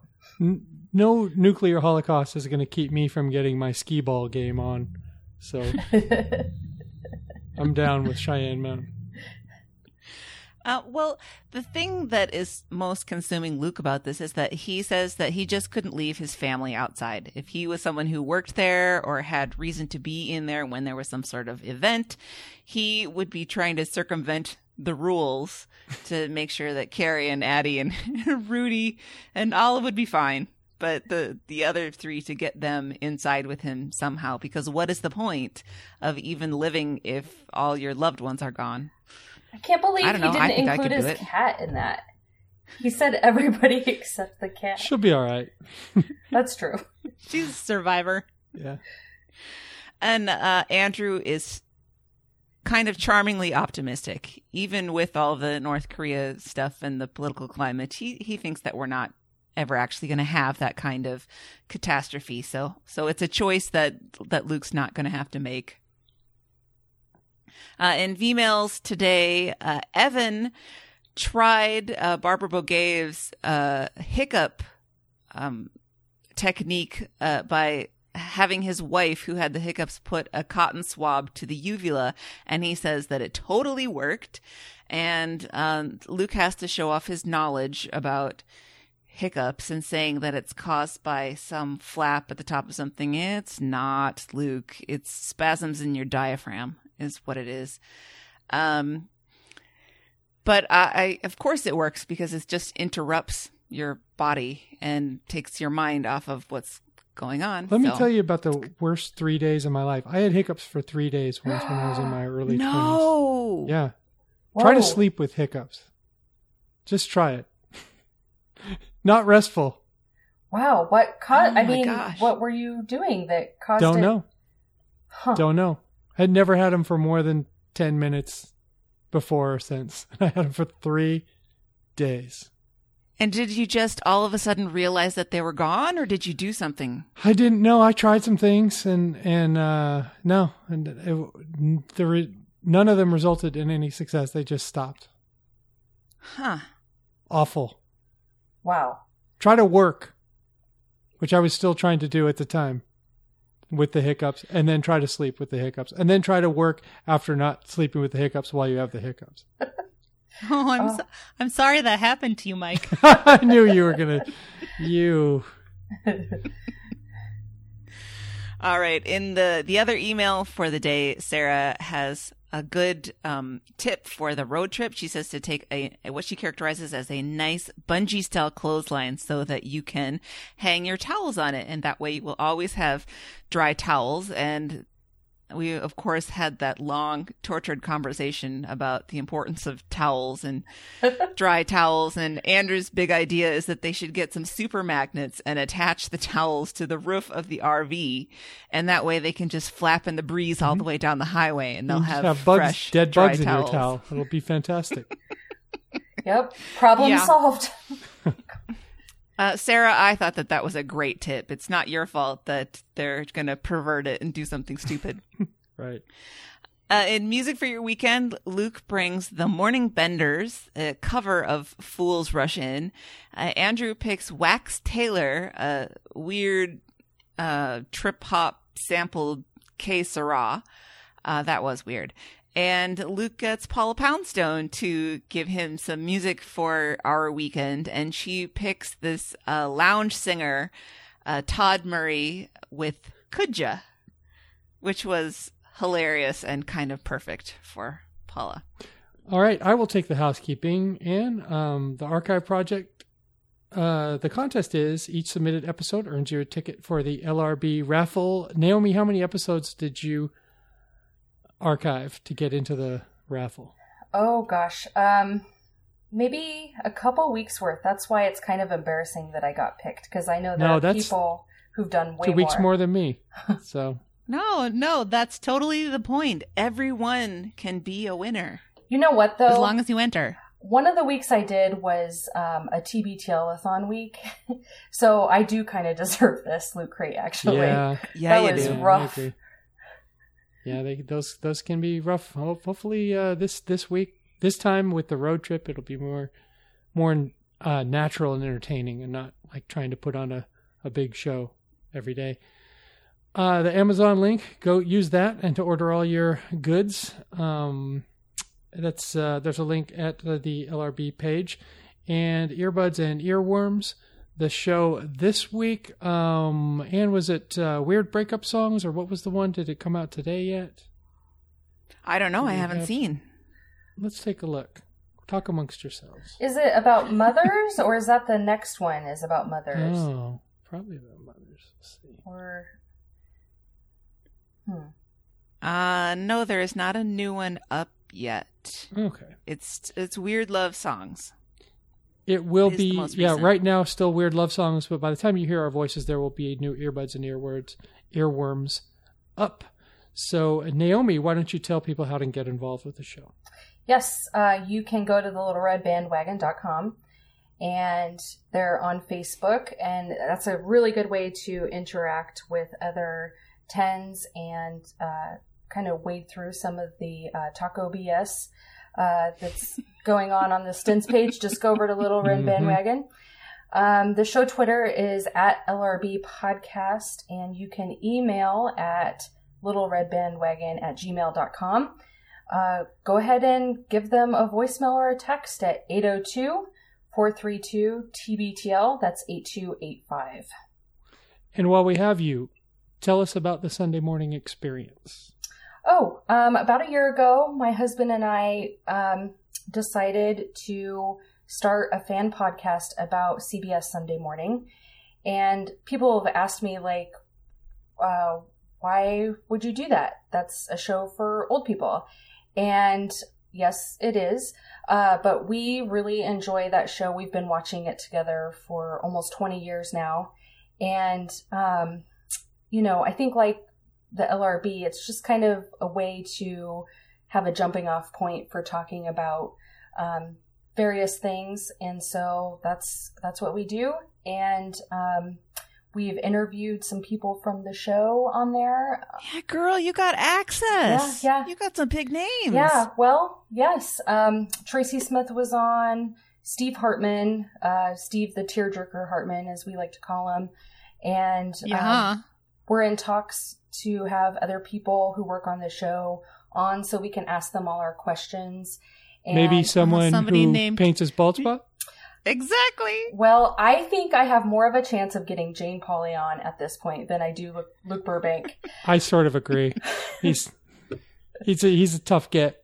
Yes. Um, and we have uh, something in the works. We're going to do like a show all about Charles Kuralt, who was the first host who had like this whole second shadow family. And Yeah. um, we're going to do a show about that on one of the weeks that we're going to be out of town and aren't going to be able to do our regular podcast. And so that'll be a lot of, um, can you believe that he had this whole second family? Why And- would anybody want to do that? That's what I th- exactly?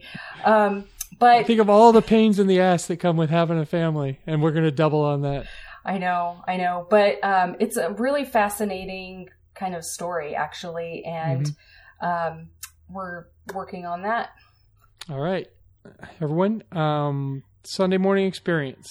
Yep. Good people, good podcast, and it's about a really great show. Uh, Ann, Ann, you want to uh, get us out of here?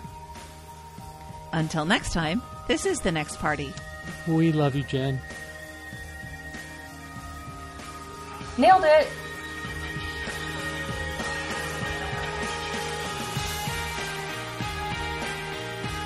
Meh. Push this button. Farts. Am I on the radio? Farts. I want to be on TV. Power out.